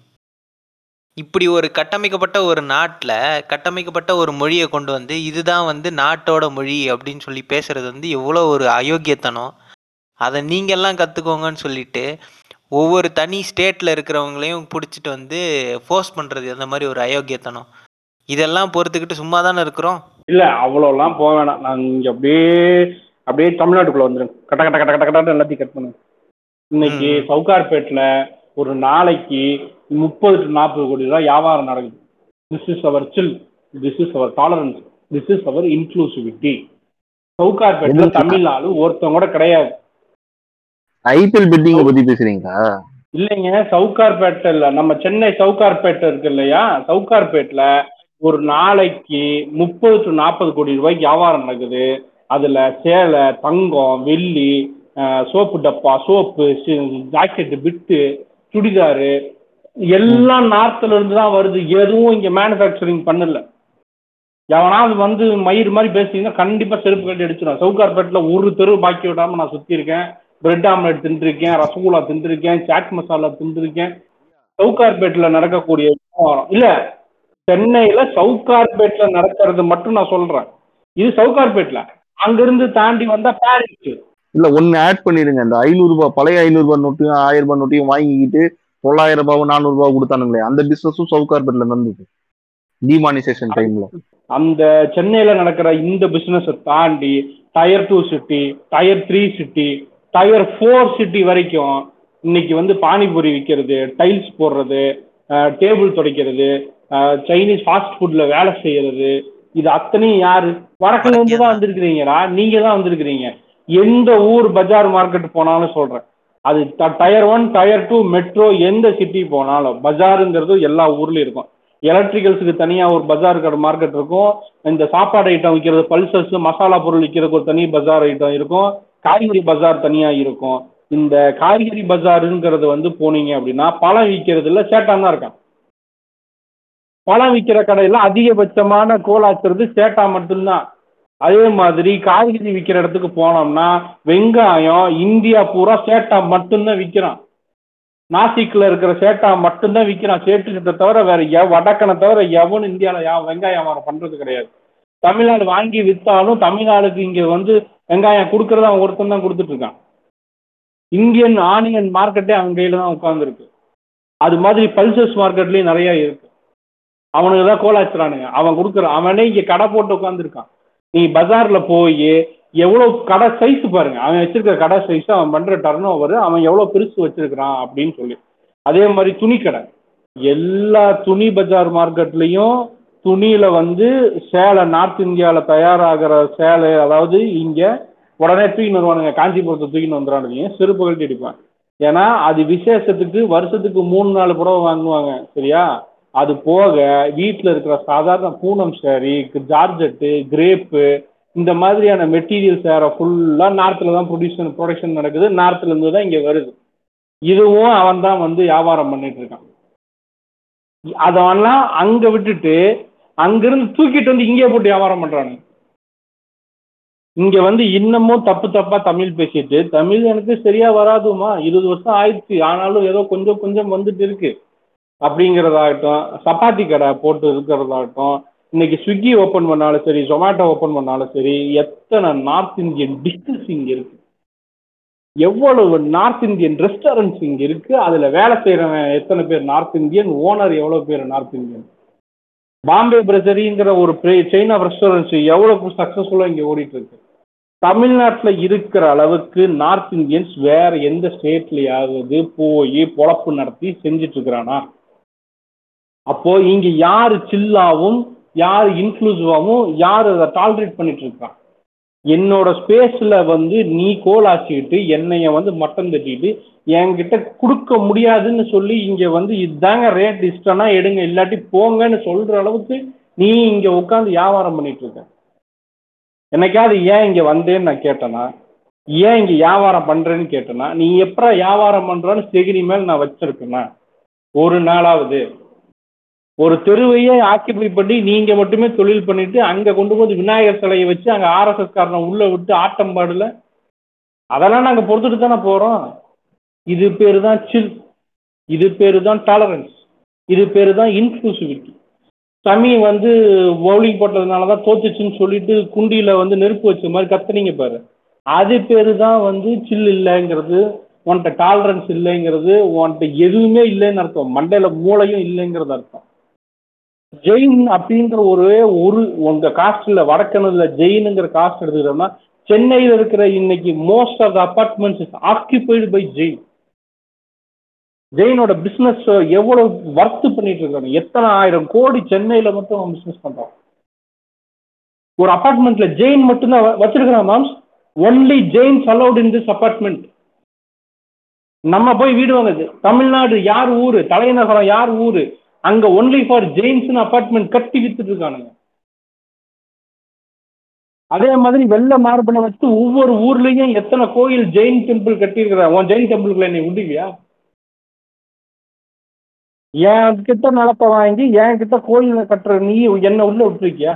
என்கிட்ட நிலத்தை வாங்கி என்கிட்ட வீடு கட்டுற நீ என்ன உள்ள விட்டுறியா ஒன்லி ஃபார் ஜெயின்ஸ்னுல நீ விற்கிற அப்ப நீ பேசலாமா இதெல்லாம்? சில்ல பத்தி இன்டாலரன்ஸ் பத்தியும் இனி பேசலாமா? உனக்கு வக்கு இருக்கா? யோக்கியதை இருக்கா? அதை பேசுறதுக்கு. இந்த வார்த்தையை சொல்லலாமா? இதுக்கு தான் நான் முதல்ல சொன்னேன். துணியை வச்சு நல்லா செவங்க நல்ல செவச்சவன் இருக்கிற மிளகாய் அரைச்சு குண்டியில தொலைவணும் உனக்குலான்னு. அந்த மிளகாங்கிற படத்துல மிளகா பொடியை போட்டு ஏறி உட்கார வைப்பானு பாரு. அது மாதிரி இவனுக்குலாம் நவத்வார ஹோட்டலையும் மிளகா பொடியை போட்டுவிடும். சில்லுன்னா என்னன்னு நம்மளுக்கு நமக்கு வந்து கிளாஸ் எடுக்கிறாங்க இவங்க யாருமே இங்க என்ன பிரச்சனைன்னா இங்க எவ்வளவோ பெருசா எவ்வளவோ விஷயத்த பேசுறவங்க இதை பேசவே இல்லை. அவன் சொன்னது எவ்வளவு பெரிய தப்பு? அது எப்படி அந்த வார்த்தையை சொல்லலாம்? நம்மளை பார்த்து எப்படி சொல்லலாம்? நம்ம இங்க என்ன தப்பு பண்ணியிருக்கிறோம்? ரெண்டு கையும் விரிச்சு வெல்கம் பண்ணி வாங்க அப்படின்னு சொல்லி பல ஆயிரக்கணக்கான கோடி உனக்கு வர்த்தகம் கொடுத்துட்டு இருக்கோம் ஏன் நான் டாக்ஸும் கட்டுறேன். அதையும் நீ தான் தின்னுட்டு இருக்க இங்க வந்து நீ தான் சம்பாரிச்சு தின்னுட்டு இருக்கிற எல்லாத்தையும் கொடுத்துட்டு பேசாம நாங்க இங்க உட்கார்ந்துட்டு இருக்கோம். ஒன்னே ஒண்ணு இந்திய வந்து நீ வந்து திணிக்காதேங்கிறோம் பிரச்சார சபை தெருவுக்கு ரெண்டு இருக்கு. இன்னைக்கு தமிழ்நாட்டுல இப்ப தெருவுல பிரச்சார சபை இல்லாத தெரு இந்தி பிரச்சார சபை இல்லாத தெருவே கிடையாது. இங்க ஹிந்தி படிக்காதவங்களே கிடையாது. எல்லாரும் எட்டு எக்ஸாம் எழுதுறாங்க. குழந்தைகளே எல்லாரும் எழுதுறாங்க. ஒவ்வொரு கிளாஸ் ரூம்லயும் குறைஞ்சபட்சம் பதினஞ்சு ஸ்டூடெண்ட்ஸ் வந்து ஹிந்தி தான் படிக்கிறாங்க. இதெல்லாம் இங்க நடந்துட்டு இருக்கு. ஆனா இது எல்லாத்தையும் விட்டுவிட்டு உங்ககிட்ட சில்லு இல்லை டாலரன்ஸ் இல்லை மயிர் இல்லை. இத இங்க தமிழ்நாட்டு அரசியல்வாதிகளும் அதை பத்தி பேசல. இங்க இருக்கக்கூடிய ஆக்டிவிஸ்டும் பேசல. இங்க முற்போக்கு பேசக்கூடிய இயக்கங்களும் அதை பத்தி பேசவே இல்லை. கண்டதையும் தூக்கிட்டு சண்டை போடுறானுங்க. நொய் நொய் நொய் நொய் நொய்ன்னு. அவன் சொல்றான் உனக்கு இன்டாலரன்ஸ் இல்லை உனக்கு சில்லு இல்லை உனக்கு ஒண்ணுமே இல்லை நீ வளரவே இல்லை நீ மக்கு சாம்பிராணி மட சாம்பிராணியா இருக்கிறேன்னு சொல்றான். அந்த ஜொமேட்டோ கம்பெனி இந்நேரம் இழுத்து சாத்திருக்கணுமோ இல்லையா? இதெல்லாம் எதுக்கு சொன்னான் ஹிந்தி தெரியலன்னு சொல்ற ஒரு விஷயத்துக்காக சொன்னோம் நம்ம மேல. இது உச்சகட்ட வன்மம். Tamil Nadu we love you. Just as much as we love the rest of the country. Not more not less. We are all the same as much as we are different. Even company இருந்து எழு செருப்பு கழட்டி அடிச்சு இனிமே வடக்குல இருந்து எவனும் இங்க வராத எங்க ஊருக்கு இருக்கிற பிரச்சனை நாங்களே பாத்துக்கிறோம் கொஞ்சம் மூடிட்டு வெளியே போங்கடான்னு சொல்லி இருந்தா இவனுக்கு அந்த பேச்சு பேசியிருப்பானுங்களா? ஒன்லி ஃபார் ஜெயின்ஸ்னு நீ வாயை திறந்து பேசியிருப்பியா? என்னோட சில்லும் என் டாலரன்ஸ் லெவலும் என்னங்கிறதுக்கு ஒன்லி ஃபார் ஜெயின்ஸ்னு நீ பேசின பார்த்தியா? அந்த ஒரு தைரியம் உனக்கு கொடுத்துருக்குற மாட்டேங்க. அதுதான் எங்களோட டாலரன்ஸ் எங்களோட சில்லு நாங்கள் யாரு எங்கள் இன்க்ளூசிவிட்டி என்னங்கிறது இதுதான். ஆனா இங்கேயே வந்து உட்காந்துக்கிட்டு கொச்ச மூடிட்டு இல்லாம நீ பேசின பத்தியா? We will sell only for Jains we admit only ஜெயின்ஸ்னு அத இந்த ஆட்சியாவது அதை எதிர்த்து பேசுமா? இனி வரும் இயக்கங்களாவது பேசுமா? அது ஒரு கேள்விக்குறியாவே தான் இந்த இடத்துல விட்டுட்டு. சரி இது இது ஒரு பக்கம் இருக்கட்டும். என்னதான் இவனுங்க வந்து இந்த மாதிரி மார்க்கெட்டிங்கில் வந்து இவனுங்க இறங்கி வேலை பார்த்தாலும் இன்னொரு பக்கம் வந்து ரியல் எஸ்டேட்டில் இறங்குறது. இங்கே இங்கே தமிழ்நாட்டில் இருக்கிற பில்டிங்ஸ் மட்டும் இல்லை நீ இப்போது ரியல் கடவுள் சொன்னார் இல்லையா? நிலத்தை ஃபஸ்ட்டு வாங்கிட்டு அந்த நிலத்தை வந்து பில்டிங் கட்டி ஒன்லி ஃபார் ஜெயின்ஸ்னு சொல்கிறது இது ஒரு பக்கம் இருக்கட்டும். இதே மாதிரி இன்னொரு விஷயம் நடக்குது. இப்போ கோவிட் பேண்டமிக் சுச்சுவேஷனில் அவன் அவன் கையில் காசு இல்லாமல் செத்துக்கிட்டு இருக்கான். அவனுக்கு வந்து இருக்கிற ஒரே அசட்டை வித்தாவது எப்படியாவது உசுறு பொழைச்சிக்கணும்டா அப்படின்ட்டு ஒரு கூட்டம் ஒரு பக்கம் இருக்கும். இன்னொருத்தன் பிஸ்னஸில் லாஸ் ஆகிருப்பான் அது வந்து கடன் வந்து கழுத்தை நெரிக்கும். அந்த நேரத்தில் என்ன பண்ணுவானுங்க? அவங்க கையில் இருக்க காட்டை விற்று அவனுக்கு எப்படியாவது அதுலேருந்து வெளியே வந்துடலான்னு பார்ப்பானுங்க. அந்த நேரத்தில் இவனுங்க என்ன பண்ணுறது சேடுங்க உள்ளே பூந்து அடித்து பேசி அடிமாட்டு விலைக்கு அந்த நிலத்தை வாங்கி இவனுங்க எடுத்து ஹேண்டில் பண்ணிக்கிட்டு இருக்கிறது. இந்த லாபியும் வந்து இப்போது ஸ்டார்ட் ஆக ஆரம்பிச்சிருச்சு. ஸோ இதெல்லாம் எப்படி ஹேண்டில் பண்ணுறது இதெல்லாம் எப்படி டாலரேட் பண்ணுறது இதெல்லாம் டாலரேட் பண்ணிட்டு தானே இருக்காங்க? இல்லை க பெங்களூரில் நடக்கிற மாதிரி வட்டல் நாடராஜ் மாதிரி யாராவது இங்கே வந்து சுற்றிக்கிட்டு இருக்காங்களா? வடக்கனே வெளியேறு அப்படின்னு சொல்லிட்டு. யாரும் கிடையாது. ஏன் எங்கள் சீமானனே வந்து போயிட்டு பாம்பே போயிட்டு பிரச்சாரம் பண்ணிட்டு தான் வராரு. அவரு நாக்பூர்ல காசு வாங்கிட்டு பிரச்சாரம் பண்றாரு. நீங்க வேற பாட்னு ஏதோ சும்மா அவரு பிசினஸ் பண்றாரு. நீங்க ஏதோ ஃப்ரீயா பண்ணி கொடுத்த மாதிரி பேசுறீங்க. திமிங்கலை வாந்தி விற்கவே நேரம் கரெக்டாக இருக்குங்க. நீங்கள் வேற. இந்த அளவுக்கு டாலரன்ஸ் இருக்குது. நாங்களே இவ்வளோ டாலரன்ஸோடு இருக்கிறோம். நீங்கள் என்னடான்னா ஒரு கிரிக்கெட் மேட்ச்சில் பாகிஸ்தான்காரன் வின் பண்ணதும் இல்லை ஒரு ஃபிஃப்டி அடித்ததும் கிரவுண்டில் உட்காந்து நமாஸ் பண்ணதுக்கு அச்சோ இவன் என்னென்னவோ பண்ணிட்டான் பாருங்க. ஹேஷ்டாக் பிசிசிஐ டேகு ஐசிசி இவங்க இந்த மாதிரி பிளேயர்லாம் டிஸ்குவாலிஃபை பண்ணணும். இந்த மாதிரி டீம் எல்லாம் இனிமேல் உள்ளவே எடுக்கக்கூடாது அப்படின்னு சொல்லிட்டு பொச்செரிஞ்சு எங்க கோழி ஃபிஃப்டி அடிக்கும் போது என்ன சாமி கும்பிட்டாரா? இது ராமர் வாழ்க ஏதாவது சொன்னாரா? நீங்க அடிச்சதுக்கு மட்டும் எதுக்கு அல்லாஹ் அக்பர்னு சொல்லிட்டு சொல்றீங்க. அப்படின்னு ஒருத்தன் கேட்டிருக்கான். ஓ அப்படியா? எங்க காசுல ரஃபேல் விமானம் வாங்கி அதுக்கு முன்னாடி தேங்காய் உடைச்சியே. நான் கேட்டேன் உன்னை தேங்காய் உடைக்க சொல்லி. எவன் காசுல வாங்கின ரஃபேல் விமானம் அது? எல்லாரோட வரி பணம் தானே? வெறும் இந்துக்களுக்கான நாடா இது? வெறும் இந்துக்கள் மட்டும்தான் வரி கட்டுறாங்களா? இது நான் கொடுத்து கொடுத்துட்றேங்க நீங்க சொல்லுங்க. உங்க வரி பணம் என்னன்னு சொல்லுங்க. நான் கொடுக்குறேங்க. அப்படின்னு ஒருத்தர் சொல்லுவாரு. ஒவ்வொரு. நாளும் நான் சாப்பிட்ற சாப்பாட்டில் ஒன்றில் நா நாலில் ஒரு பங்கு நீங்கள் வந்து வரி பணமாக எடுக்கிறீங்க. இன்டைரக்ட் டேக்ஸ் கொடுங்க ரிட்டர்ன் கொடுங்க. நான் ஸ்விஸ் பேங்க்ல அக்கௌண்ட் வச்சுக்கிறேன். முடியுமா? கிரிக்கெட் இந்த கிரிக்கெட் மேட்ரு சொன்னதுனால நான் சொல்றேன். கிரிக்கெட்ல வந்து எதனால தோத்தாங்க அப்படின்னு சொல்றதுக்கு முன்னாடி முதல்ல இவனுங்களுக்கு முதல்ல கிரிக்கெட் பார்க்க தெரியுமா இவனுக்கு? கிரிக்கெட் எப்படி பார்க்கணும் தெரியுமா? அதெல்லாம் எங்களுக்கு தெரியாது. பாகிஸ்தான் நாங்க அடிக்க சொல்லணும் ஆக்சுவலா இந்தியா இந்தியா விசஸ் பாகிஸ்தான் சொல்ற பில்டப்பே வந்து பாத்தீங்கன்னா ஒரு கிரிஞ்சி தான். இங்க இந்தியா இங்க இந்தியால இருக்கிற நீங்க கேப்டன் லிஸ்ட் நீங்க எடுத்து பாருங்க. யாரெல்லாம் பாகிஸ்தானுக்கு எதிராக பிளேயரா ஃபார்ம் ஆயிருக்காங்களோ அவங்களதான் கேப்டனா போடுவாங்க. எவன்லாம் கிரிக்கெட் நல்லா விளையாடுறானோ அவனை கிரிக்கெட் கேப்டனா போடுறது கிடையாது. கோலிலேருந்து டோனிலேருந்து கங்குலிலேருந்து நீங்கள் யாரை வேணால் நீங்க வேணா எடுத்து பாருங்க. பாகிஸ்தானுக்கு எதிராக விளையாடுற பிளேயரை தான் வந்து கிரிக்கெட் கேப்டனா உட்கார வைப்பாங்க. ஈவன் வந்து இப்போ அஸ்வின் வந்து டெஸ்ட்ல முந்நூறு விக்கெட் எடுத்திருக்காரு. ஈஸியாக எப்படி சொல்றது? பாஸ்டஸ்ட் விக்கெட் டேக்கரா இருக்காரு. கும்ளே ரெக்கார்டை உடைக்கிறதுக்காக ஒரு எப்படி சொல்றது குயிக்கஸ்ட் ரெக்கார்டை அவர் தான் வச்சிருக்காரு. கும்ளேக்கு ரெக்கார்டை உடைக்கிற மாதிரி ஒரு பிளேயர்னா அஸ்வின் இருக்காரு டெஸ்ட்ல ஆனா அவர் டெஸ்ட் கிரிக்கெட் கேப்டனா அனௌன்ஸ் பண்ண மாட்டாங்க. ஏன்னு கேட்டீங்கன்னா அவர் வந்து பாகிஸ்தானுக்கு எதிராக வந்து விளையாடிட்டு மாட்டார். பாகிஸ்தானுக்கு எதிரான இது வந்து பார்த்தோன்னா விக்கெட்டுகளை எடுத்திருக்க மாட்டார். ஏன் இப்படி கேட்டீங்கன்னா நீ வந்து பாகிஸ்தான் எதிரா விளையாடினாதான் நான் வந்து உன்னை கிரிக்கெட் கேப்டன் ஆக்குவேன்னு சொல்றது ஒரு இஸ்லாம் இஸ்லாம கோபியை தான். நீ வந்து இஸ்லாமுக்கு எதிராக நான் செஞ்சாதான் நான் வந்து உன்னை கொண்டாடுவேன் அப்படின்னு சொல்றது இன்டைரக்டா சொல்ற ஒரு சமிக்கை தான் சரிடா ஓகேடா நீங்க பாகிஸ்தான் ஜெயிச்சிச்சு இந்தியா தோத்தது காரணம் ஷமின்னு சொல்றல கடந்த சரி இந்த வேர்ல்டு கப் டி டுவெண்ட்டிக்கு முன்னாடி இந்தியா பாகிஸ்தான் மேட்ச் எப்போ நடந்ததுன்னு பார்த்தோன்னா சாம்பியன் ட்ராஃபியில் நடந்தது. அப்போ ஜெயிச்சிச்சா பாகிஸ்தான் இந்தியா? நான் கேட்குறேன் கிடையாது. அப்பயும் மாசிவ் போலிங் ஸ்ட்ரென்த்தை வச்சுதான் பாகிஸ்தான் ஜெயிக்குது. ஓகேங்களா அப்பயும் அவங்க வந்து பார்த்தோன்னா ஃபர்ஸ்ட் இன்னிங்ஸ்ல தான் ஆடுறாங்க. ஃபர்ஸ்ட் இன்னிங்ஸ் அவங்க சொற்பரம்னு அடிக்கிறாங்க. அதுக்கடுத்து வின் ஆகுறாங்க. சாரி அதுல வந்து செகண்ட் இன்னிங்ஸ் அதுல வந்து பார்த்தோன்னா சொற்ப ரன்ல தான் ஆல் அவுட் ஆகுறாங்க இந்தியா வந்து ஒரு மேசிவான போலிங் அட்டாக்கை சமாளிக்க முடியாம அவுட் ஆகுது. அதே தான் இங்கேயும் பண்ணுது. டி டுவெண்ட்டில வந்து ஒரு மேசிவான போலிங் அட்டாக்கை அடிக்க தெரியாம ஒரு ஒன் ஃபிஃப்டி ரன் எடுக்குது. லோயஸ்ட் ஸ்கோர் எடுக்குது. அந்த லோயஸ்ட் ஸ்கோரை வந்து சொல் ஜெயிக்கிறதுக்கு வெற்றி வாய்ப்பை கொடுக்கறதுக்கு தேவையான ஒரு சூழலை கொடுக்கல. ஃபர்ஸ்ட் விஷயம் அது.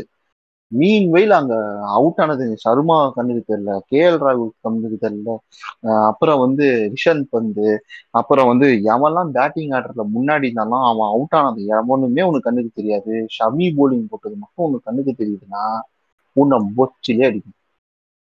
ஒருத்தன் ஸ்பின்னர்னு சொல்லிட்டு ரெண்டு பேர் எடுத்து வந்துருக்காங்கல்ல ஸ்பின் எந்த ஸ்பீட்ல ஸ்பின்னு போடணும்னு தெரியுமா அவனுக்கு நான் கேக்குறேன். ஜெய் நான் நூறு கிலோமீட்டர் போடு. பொழிச்சு அடிப்பான் உட்காந்துக்கிட்டு வெளியே அவுட் ஆஃப் தி அது மீடியம் ஸ்பேஸ்லயா ஸ்பின் ஆகாது பால் நூறு நூறு கிலோமீட்டர்ல வந்து நீ பாலை டேன் பண்ணி விட்டனா டாப் ஸ்பின் பண்ணி விட்டனா உனக்கு கரெக்டான லென்த் கிடைக்காது. ஷார்ட்ல வரும் பாலு ஷார்ட்ல வரும்போது பேட்டை ஷார்ட்னா ஈஸியா பிச் ஆகும். மிடில் த பேட் பட்டுச்சுன்னா சிக்ஸ் போகும்.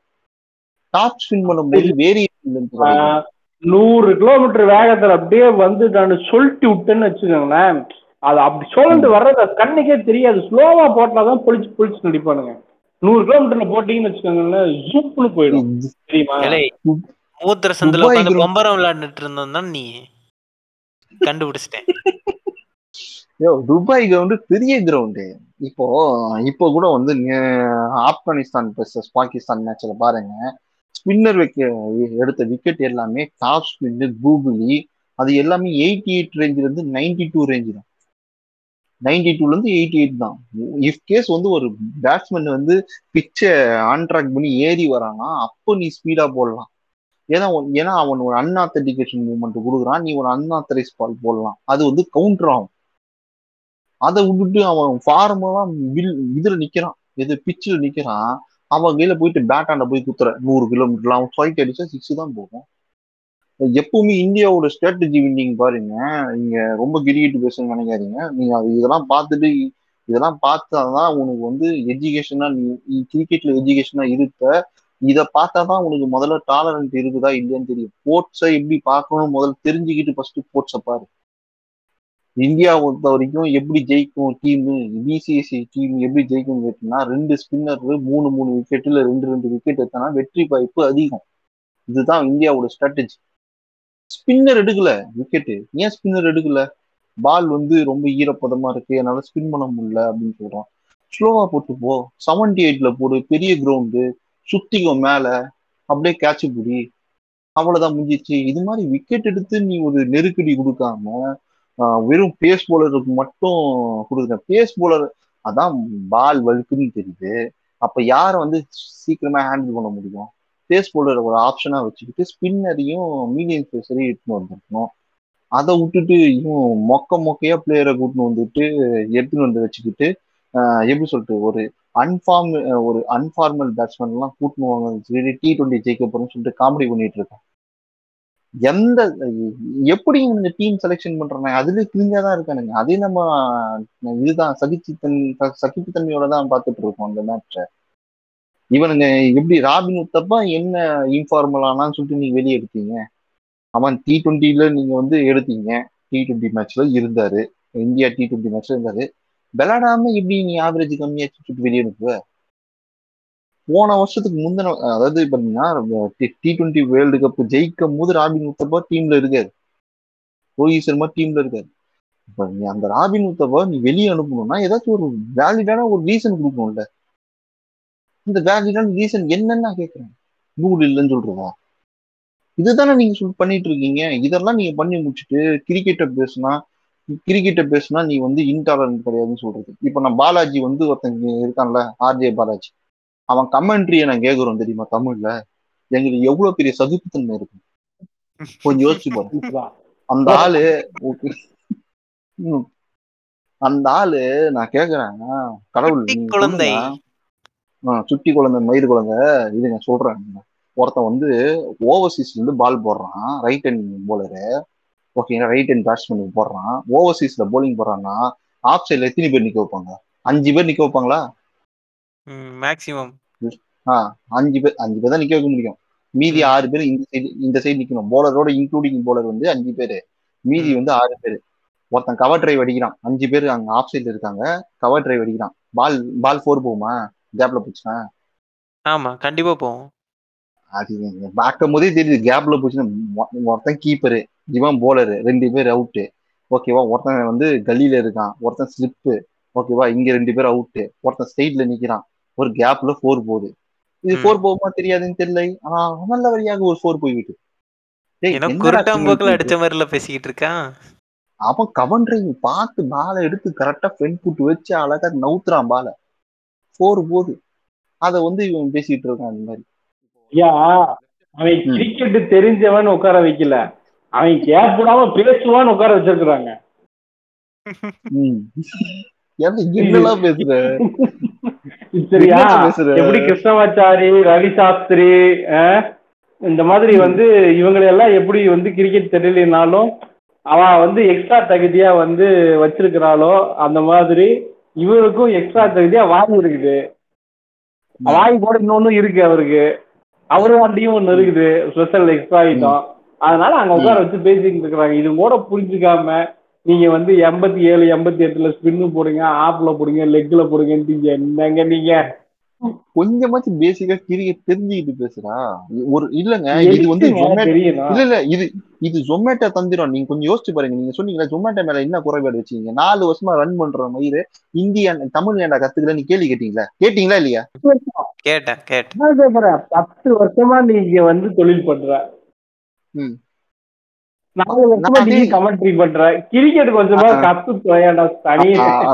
இப்ப லிங்க் ஆகுதா? அதுதான் நான் சொல்றேன். இது வந்து இது ஒரு இது ஒரு பிஹேவியர் நான் வந்து கத்துக்க மாட்டேன். அடமெண்டா இருக்கிறது ஒரு பிஹேவியர் எனக்கு எல்லாம் எல்லா மயிரும் தெரியும் அப்படின்னு சொல்றது ஒரு பிஹேவியர் அதுதான் நான் இங்க லிங்க் பண்றேன். ஆர்ஜே பாலாஜி ஏன் கிரிக்கெட் கத்துக்கல? எனக்கு கத்துக்க தேவைன்னு சொல்றாங்க. நான் ஏன் கத்துக்கணும்? நான் இந்த கிரவுண்ட்ல நான் கிரிக்கெட் விளையாடினேன். டென்னிஸ் பால் விளையாடினா போதும். டென்னிஸ் இப்ப நான் டென்னிஸ் இப்ப நான்லாம் டென்னிஸ் பால் விளையாட இல்லையா? நீ டென்னிஸ் பால் நானும் டென்னிஸ் பால் இருக்கேன் அப்ப கிரிக்கெட் பேசும் போதாச்சும் அட்லீஸ்ட் இது ஆன் ரைடு இது ஆஃப் ரைடு எத்தனை பேர் ஆஃப் ஓவர்சீஸ்ல bowling போட்டா எத்தனை பேர் இது ஆஃப் சைடு நிற்பாங்க லெக் சைடுல எத்தனை பேர் நிற்பாங்க இது எப்படி தெரியுமா இருக்கு? இந்த நானும் ரவுடி தான்ல. ஆனந்தராஜ் வருவான்ல. ஒரே ஒரு இது வாக்கி டாக்கி கையில வச்சுட்டு யார்கிட்டயா பேசுவேன் நான் பேசுறது அவனு கேட்கும்ல அவன் எப்படி அவன்கிட்ட பேசுவான்? அவன் சொல்றது எனக்கு கேட்கும்ல அப்படிதான் இது அந்த மாதிரி. ஏன்டா இப்படி உயிரை வாங்குறீங்க? ஏன்டா? இது ஒரே பேட்டர்னுங்க ஒரே பேட்டர்னு இவனுங்க பண்ற ப- விஷயம் பாருங்க. ஒரே பேட்டர்னு ஒரே தோனி தான். இந்த விஷயத்த அதனாலதான் நான் வந்து சொன்னேன். கிரிக்கெட்ட ஒழுங்கா முதல்ல கிரிக்கெட்டை பார்க்க கத்துங்க. முதல்ல கத்துங்கடா. உங்களுக்கு முதல்ல கிரிக்கெட் தெரியல உங்களுக்கு இங்கிலீஷ் தெரியல அதனால அடுத்தவனுக்கு இல்ல அதான் ரொம்ப சிம்பிள். ஜொமேட்டோக்கு எஸ்ஓபி தெரியாது. ஸ்டாண்டர்ட் ஆபரேட்டிங் ப்ரொசீஜர் தெரியாமயே அவங்க ஒர்க் பண்ணுவாங்க. ஐயாயிரம் கோடி பத்தாயிரம் கோடி வெளிநாட்டுல இருந்து காசை வாங்கி இன்வெஸ்ட் பண்ணி பொழப்பு நடத்துவாங்க. அதே மாதிரி கிரிக்கெட்டே தெரியாம ஆர்ஜே பாலாஜி கமெண்ட் பண்ணுவாரு. அவ்வளவுதான். அவ்வளவுதான். அவ்வளவுதான். இவன் இப்படிதான் பண்ணிட்டு இருக்கான். புரியுதுங்களா? இப்போ வந்து எனக்கு வந்து மந்திரம் எதுவுமே எனக்கு வந்து அரசியலே தெரியாது. ஓகேங்களா? எனக்கு வெறும் நாலு ஆட்டுக்குட்டி தான் இருக்கு. எனக்கு. எக்ஸல்ல எக்ஸல்ல எனக்கு ஏதோ ஒண்ணு கலர்லாம் அடிச்சு போட தெரியும். ஆனா நான் வந்து பிஜேபியோட பிரசிடென்ட் ஆக முடியும் அந்த பிஜேபி உள்ள பிஜேபியில் உள்ளவர்கள் எவ்வளவு சகிப்புத்தன்மையாளர்கள் பாத்துங்க ம், அதுவும் தமிழ்நாடு பிஜேபியில பாத்துக்கோங்க தமிழ்நாடு பிஜேபியில எவ்வளவு சகிப்புத்தன்மை அதிகமா இருக்கு பாருங்க. குஷ்பு வராங்க. நேத்து தான் வந்து ரிலீஸ் பண்ணிருக்காங்க காங்கிரஸ்ல இருந்து. போடும். எனக்கு பிவட்லாம் பண்ண தெரியும்டா. வி லுக்கப்லாம் போடுவேன். ஓகேவா குரூப் எல்லாம் பண்ணி கரெக்ட் கலர்லாம் அடிப்போம் ஓகேவா எனக்கே தெரியும். இல்ல இதெல்லாம் இங்க இங்க பாருங்க. ஸ்பெஷல் ஐட்டம் வச்சிருக்கேன் பாருங்க. எங்க அபார்ட்மெண்ட்ல மந்த்லி மெயின்டெனன்ஸ் வந்து எக்ஸல்ல தான் போட்டுருக்கானுங்க வாட்டர் ரீடிங். கால்குலேஷன். குப்பை குப்பை எடுத்த காசு. ட்ரைனேஜ் காசு எல்லாம் எக்ஸல்ல தான். கம்ப்ளீட்லி ஃபார்முலேட்டட் எக்ஸல் சீட் இது தெரியாம வந்துட்டானுங்க. கூகுள் சிங்க் அதுவும். ஓகேவா ஒரே மல்டிபிள் யூசர் ஆக்சஸ் பண்ண முடியும் டைரக்டா நீ போயிட்டு. நீ என்டர் பண்ணாலும் இங்க சிங்க் ஆகும். இதெல்லாம் எங்களுக்கும் தெரியும்டா பா- ஆதாரம் எங்க? அது சொல்லு. ஆதாரம் எங்க? ஐநூறு கோடி கேட்டிருக்காங்களே. ஆதாரம் எங்க? சொல்லு. அப்படின்னு கேட்டீங்கன்னா எங்க? நாலு ஆட்டுக்குட்டி தான் இருக்கு. நானே ஆடு ஒரு- ஆடு வளர்க்கும் விவசாயி. என்னிடம் ஐநூறு கோடி கேட்டால் நான் எங்கு செல்வேன்? ஒண்ணும் இல்ல இருங்க நாளைக்கு காலையில இருபது ரூபா பத்திர பேப்பர் வாங்கி நான் தெரியாமல் கூறிவிட்டேன். எங்களை மன்னித்து விடுங்கள் என்று சாவர்கர் பரம்பரை காலில் விழும். வினோத் ராய் எப்படி காலில் விழுந்தாரோ அது போல. வினோத் ராய். வாங்க இந்த டூ ஜி ஸ்பெக்ட்ரம்ல எவ்வளவு டாலரண்டா இருந்தது யாரு? தமிழக மக்கள் தான் டாலரண்டா இருந்தாங்க. நீங்க வந்து இருக்க இருக்க. ஒரு ஒரு இனத்தையே வந்து நீங்க என்ன பண்றீங்கன்னா அவங்க வந்து கருப்பர்கள் அவங்க அக்யூஸ்டுகள் அவங்க வந்து கரடு முரடானர்கள் அப்புறம் வந்து அவங்க வந்து இது மாதிரி நடந்துக்கிறாங்க. பிஹேவியர் லெவல்ல வந்து இங்கதான் வந்து. என்னோட வடக்கு நண்பர் வந்து எனக்கு ஞாபகம் வராரு என்னாச்சுன்னா நான் வந்து ஒரு சமீப காலத்துல ஒரு வடக்கு நண்பரோட வேலை செய்ய வேண்டிய கட்டாயத்துல இருந்தேன். என்னாச்சு? அவர் வந்து கேட்டார் இந்த மாதிரி உங்க ஊர்ல வந்து எவ்வளோ டெம்பரேச்சர் இருக்கும்?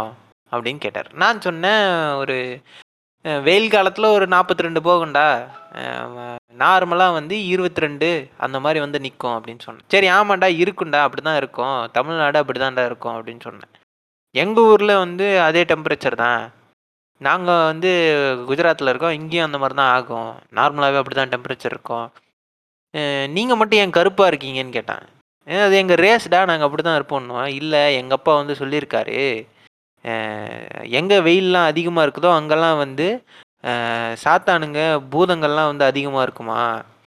அதனால தான் அவங்களோட முகம்லாம் வந்து உங்களோட முகம்லாம் வந்து கருப்பாக இருக்குது விகாரமாக இருக்கீங்க அப்படின்னு சொல்லிட்டு ஓப்பன் ஸ்டேட்மெண்ட் கொடுக்குறான்.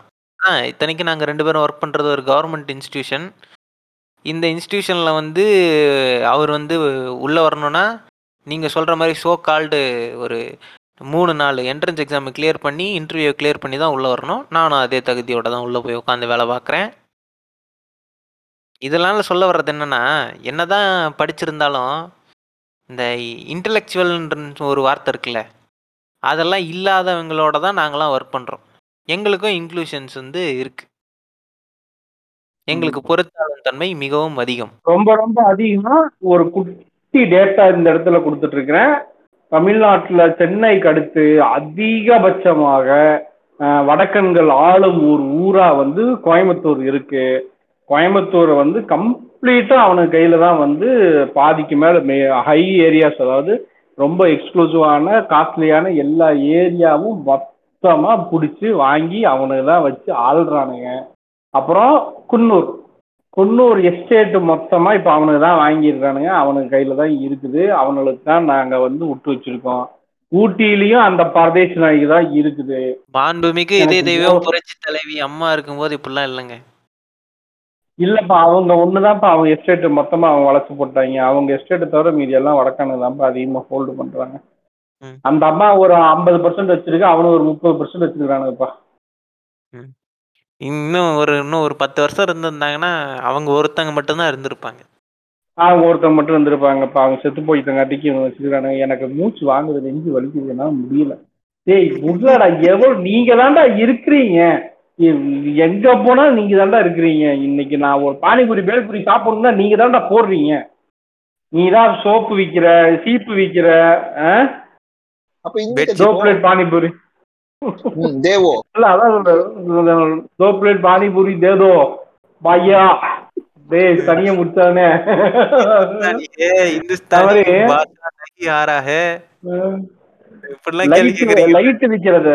அதான் மேம் சார் இப்ப லைட் விக்கிறது நீங்க. எந்த சாண்ட்லியர் நான் சொல்றது வந்து இந்த சாண்ட்லியர் ஆகட்டும் இல்ல இந்த லைட் விக்கிறதாகட்டும் இது எந்த ஊர்ல போனாலும் அவனுங்க தான் வந்து occupied highly occupied electricals electrical fittings light light fittings எல்லாம் அவங்க மட்டும்தான் வந்து சப்ஜாரா ஆக்கிபை பண்ணி வச்சிருக்காங்க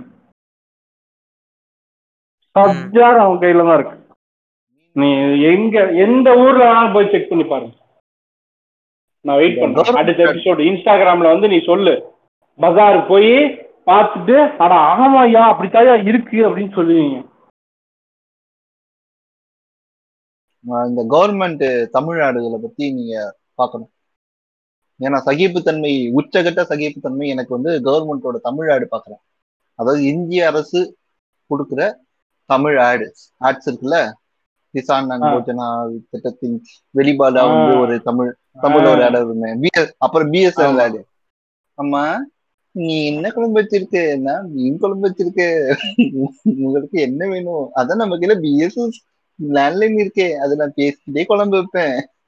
என்ன பேசுறான் ராமண்ணே நிலத்துக்கு உரம் வாங்கிட்டீங்களா?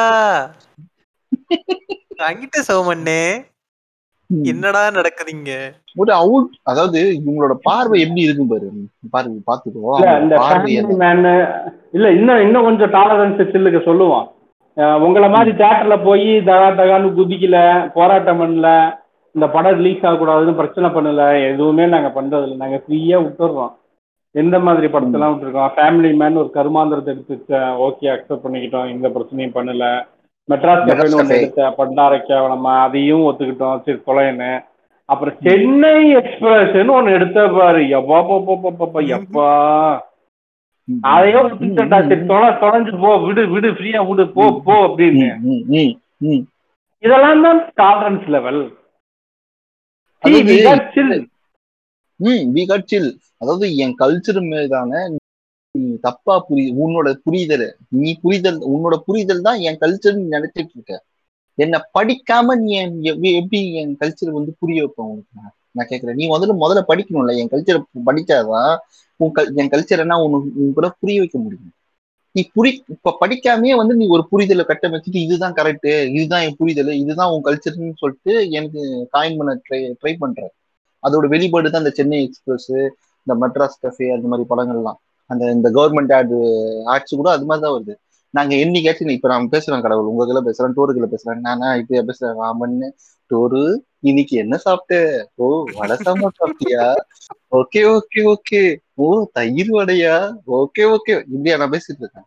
டோரு எப்படியா இருக்க? நல்லா இருக்கியா இப்படிதானே பேசிட்டு இருக்கோம். தனித்தமிழ்ல நாங்க தமிழ் தனித்தமிழ்ல பேசிட்டு இருக்கோம்டா. என்ன இது சங்க இது சங்க கால தமிழா? இது என்ன தமிழ்னு எனக்கு தெரியல. அது கூகுள் டிரான்ஸ்லேட் தமிழுங்க. வேற ஒண்ணும் இல்லைங்க. ஓகே அப்போ அடுத்தது இன்னொன்று ரொம்ப முக்கியமான ஒரு பாயிண்ட் இது. ரொம்ப ரொம்ப முக்கியமான பாயிண்ட் நிறைய பேர் ஃபேஸ் பண்ணிருக்கிறதுக்கான நிறைய வாய்ப்புகள் இருக்கு. ஒரு நாளும் எங்க ஊர்ல நாங்க "நான் வந்துட்டான்டா லூசு வடக்கு தாயலி வந்து தொலை தனியை முடிச்சவனே அப்படின்னு சொல்லி உங்களை கூப்பிட்டது இல்லை இப்படி பப்ளிக்கா இந்த மாதிரி ஒன்ன உன் மூஞ்சிக்கு நேரம் சொன்னதில்ல. ஆனா நீ சொல்ற. ஒவ்வொரு டைமும் சொல்ற. எங்க நடக்குது? இன்டர்நேஷனல் ஏர்போர்ட்ல இன்டர்நேஷனல் சுவிட்ச் ஓவர்ல இல்ல ஒரு வந்து நான் வந்து சேஞ்ச் ஆகும் போகும்போது ஃபிளைட் சேஞ்ச் ஆகும் போகும்போது நீ என்ன சொல்ற? ஓ சாலா மத்ராசி ஆயங்க. பார்த்தா யாரா சாலா மத்ராசி? நீ எதுக்கு பெரிய புந்த என்னை சாலா மத்ராசின்னு சொல்றீங்க? சாலா மத்ராசி தாடி வாழ ஆயங்கிறான் போறண்டா பாருங்க ஒப்பனை காசு கொடுத்தான்னு கேட்கிறான் ஒப்பன் காசுலயா? நான் வந்து டிக்கெட் போட்டு போறேன்.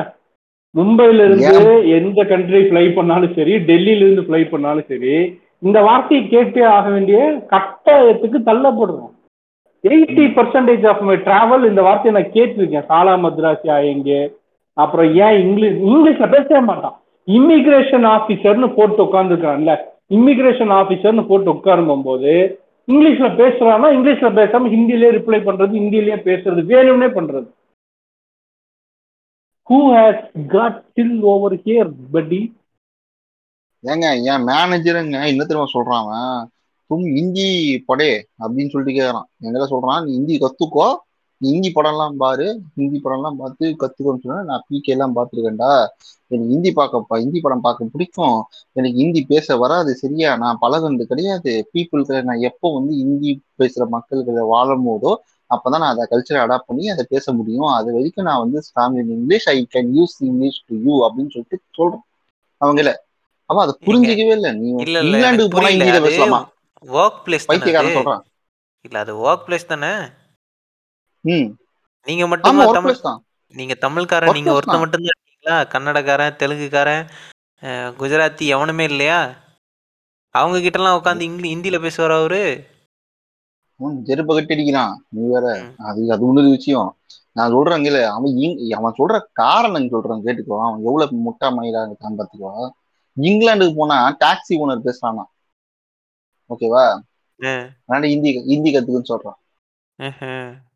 ஓகேவா மதுவந்தி அப்படியே பாத்துக்கோ இப்ப இந்த சைடுல மதுவந்தி பாரு அந்த பிரச்சனைய நீ ஏன் கத்திட்டு இருக்க அத நான் இங்கிலாந்துல போய் பாத்துக்கிறேன் ஏ இங்கிலாந்துல டாக்ஸி ஓட்டுறது பஞ்சாபிடா? அவன் பஞ்சாப்ல பேசுறான். இல்ல இங்க இங்க? பாத்தீங்கன்னா இல்ல இங்க நம்ம டெல்லியில வந்து ஃபிளைட் ஏறுறோமா? இங்க கூட பின்னாடி நின்னுட்டு ஒருத்தன் சொல்றான் ஏய் சாலா மദ്രാசி ஆயிங்க அப்படின்னு சொல்றானா. அங்க போய் பார்த்தா. இங்கிலாந்து இல்ல இல்ல அங்க போய் இங்கிலாந்துல டாக்ஸி ஓட்டுனுக்குறானா? அதே அதே பீடாவே டாக்ஸி ஓட்டுறான். இல்ல இவன் இவன் இவன் சொல்றான்ல இந்த- இல்ல இது பொது புத்தி. இது நீ இப்ப இப்ப நான் சொன்னது வந்து ஒரு பொது புத்தியில இருக்கிற ஒரு கட்டமைப்பு. அது பார்ப்பனிய கட்டமைப்புனால வர பொது புத்தி. இவன் இவன் என் மேனேஜர் சொல்றதுக்கும் மதுவந்தி சொல்றதுக்கும் ஹண்ட்ரட் பர்சன்ட் மேட்ச் ஆகும். இல்ல நம்ம தப்பா வாழ்ந்துட்டு இருக்கோமா அப்போ? அப்ப இவனை. வந்து மொத்த சாலா வடக்கு நாளை வந்து தொலடா பீடா வாயா மொத்த அப்படின்னு உன்னை திட்டி இருக்கணுமா நம்ம அப்படி பண்ணாமட்டதுனாலதான் இவன் நம்மளை திட்டிட்டு இருக்கிறானா? அதைத்தான் அவங்க எதிர்பார்க்கறாங்க போல. இது அத இனிமே பொழிச்சு பொழிச்சுன்னு அப்பனும் போல இருக்கு மொத்த இங்க வா அப்படின்னு சொன்னா தான் இவனுக்கு வந்து அப்புறம் வந்து சில் இந்த மாதிரி எல்லாம் வாய்மயிர் பேசாம இருப்பானா? இந்த உங்ககிட்ட சில் இல்ல டாலரன்ஸ் லெவல் இல்லை. எங்க விட்டு. நீங்க ஏன் இப்படி கோவப்படுறீங்க மொத்த நீ சாலா மദ്രാசின்னு சொல்லி போகும்போது உன் காது மேல ஒண்ணு வைக்காம விட்டேன் பாரு அதான் என் தப்பு. அப்பயே கைய முறுக்கி மூக்குலயே ஒண்ணு குத்தி ரெட் லைட் வர வச்சிருந்தானா இந்த பிரச்சனை வந்துருங்க. புரியுதுங்களா? யார அதான்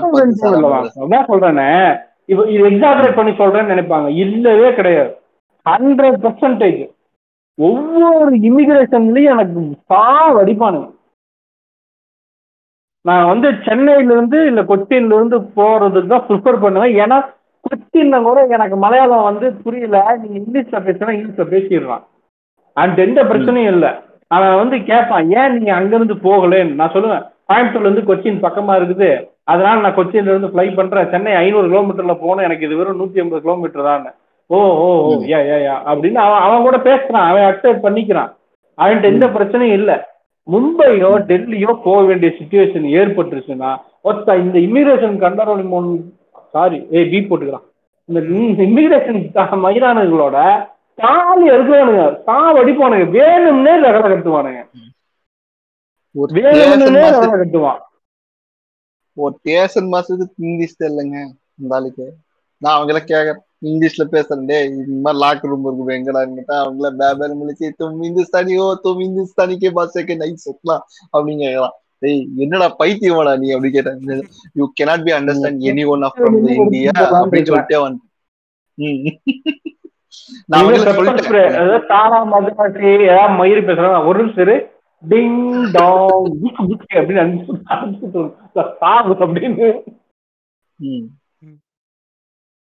இதெல்லாம் இதெல்லாம் வந்து இப்போ இப்போ என்னன்னு கேட்டீங்கன்னா இங்க தமிழ் தமிழ்நாட்டுல கவுண்டர்ல வேலை செய்யறவங்களுக்கு வந்து அதாவது கஸ்டமரை டைரக்டா அணுகுறவங்க நபர்கள் வந்து தமிழ்ல தான் பேசணும். ஏன்னா லோக்கல் லாங்குவேஜ் இங்க தெரிஞ்சிருக்கணும். தமிழ்ல கஸ்டமர் அணுகணும் அப்படின்னு சொல்லிட்டு ஒரு ஒரு கட்டசி கூட இல்லாம ஒரு பிசினஸ் ரன் பண்ணுவேன்னு சொல்ற தோனி வந்து சென்ட்ரல் கவர்மெண்ட்டுக்கு இருக்கு. சென்ட்ரல் கவர்மெண்ட் சேவைத்துறை இருக்குல்ல அவங்க நினைக்கிறாங்க. அவ்வளவு கவுண்டர் போக வேணாம் சாமி. இந்த அடையாள ஆனந்த பவன்ல ஒருத்தன் தமிழ்ல பேச மாட்டேன்றாங்க. அவன் அடையாள ஆனந்த பவன்ல ஒரு பரதேசத்தை வந்து தமிழ் தெரிஞ்சவன் உள்ள வைக்கவே இல்லை. எல்லாம் வடக்கடை தான் கியா சாயே அப்படிங்கிறது குலோப் ஜாமுன் வாங்க வந்தவனுக்கு எதுக்குடா இவ்வளவு பிரச்சனை இதுக்கெல்லாம் இதுக்கெல்லாம் காரணம் யாரு? இதுக்கெல்லாம் காரணம் யாரு? தமிழ் வாழ்த்து. கிடையாது. தமிழ் வாழ்த்து பட பாட்டு பாடும் போது ஒருத்தன் குண்டிய உட்காந்துக்கிட்டு உட்காந்துருந்தால குண்டிய தூக்காம உட்காந்துருந்தானே ம். கடியில வந்து நாட்டு வெடியை வச்சிருந்தானா இந்த பிரச்சனை வந்திருக்குமா நான் கேக்குறேன். அவன் அடியில அந்த ஏ ஏ ஒன் அக்யூஸ்ட் பக்கத்துல ஏ ஒன் வெடி வி நாட்டு வெடி பின்னாடி வச்சிருந்தான்னா அவன் பின்னாடி ரத்தம் வராத வரைக்கும் அவனுக்கு வலிக்காது. இப்போ சொல்றாரு பார்த்தீங்களா கடவுள் வந்து எமோஷனாக வந்து ட்ரிகர் ஆகி நான் அந்த மிளகைய அரிச்சு பின்னாடி தேய் தேய் தேய் பண்ணுறேன் அப்போதான்டா அவனுக்கு எரியும் எரிஞ்சாதான்டா உனக்கு புரியும் சொல்றாரு பார்த்தீங்களா அதே தான் நானும் சொல்றேன். இந்த அதிகார தோணியில இருக்கிற இந்தி இந்தி பேசுறவங்க மட்டும் கிடையாது தமிழை மதிக்காதவர்கள். இங்க ஒரு லாங்குவேஜ் இருக்குடா இங்க ஒரு கல்ச்சர் இருக்குடா. இங்க பீப்புள் இருக்காங்கடா. நீ எல்லாரையுமே இக்னோர் பண்ணி இன்னத்தை மயிரை கொடுக்க போற. நீங்க காஸ்மோபாலிட்டின் தெரியும்ல? நீங்க நாங்க எல்லா அனைவரும் நீங்க வந்து வாழுங்க அனைவரும் எந்தாய் மக்கள் அனைவருமே காஸ்மோபாலிட்டியன்ல வந்த எல்லாருமே மனிதரை மனிதராய் ட்ரீட் பண்ணுங்கன்னு சொல்லிட்டு ஒரு உயரிய பண்பு இருக்குல்ல? அது காஸ்மோபாலிட்டியன் கொடுத்த ஒரு உன்னதமான ஒரு பண்புல கடல் இருக்கிறவங்களுக்கு மட்டும் தெரியும் காத்து என்ன காத்தோட அஹ், சுகம் என்னன்னு சொல்லிட்டு. அப்படி இருக்கிற ஒரு மனுஷனை போட்டு நீ வந்து மேல ஏறி இதெல்லாம் பண்ணாதன்னு சொன்னா எவன் சகிச்சுக்கணும்? நீ சகிச்சுக்கணும் நீ இத நான் சகிச்சுக்கணுமா? நீ ஏன் ஜனநாயகத்தன்மையா பேசவே மாட்ற? நீ ஏன் அன்பை வெளிப்படுத்தவே மாட்ற? நீ ஏன் வந்து ரக்கடாவே மயிறு மாதிரி பேசிட்டு இருக்க அப்படின்னு கேட்டா ஐயோ புண்படுத்தினான் புண்படுத்தினான்னு சொல்லிட்டு அஹ், சமுதிர சந்துக்குள்ள ஓடுறது. அடுத்து நெக்ஸ்ட் வந்து இந்த மத நல்லிணக்கம்னு ஒண்ணு இருக்கு. அதை பத்தி பேசியே ஆகணும். போருக்க சம்பந்தி அதை ஆரம்பி கரெக்டா இருக்கும்.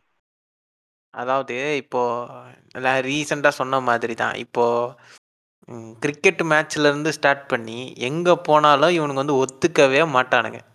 இவனுங்களை பொறுத்த வரைக்கும் இந்தியான்றது ஒரே நாடு இந்தியாவில் வாழ்றவங்க எல்லாம் ஒரே மக்கள் அதுவும் இந்துக்கள் மட்டும்தான்.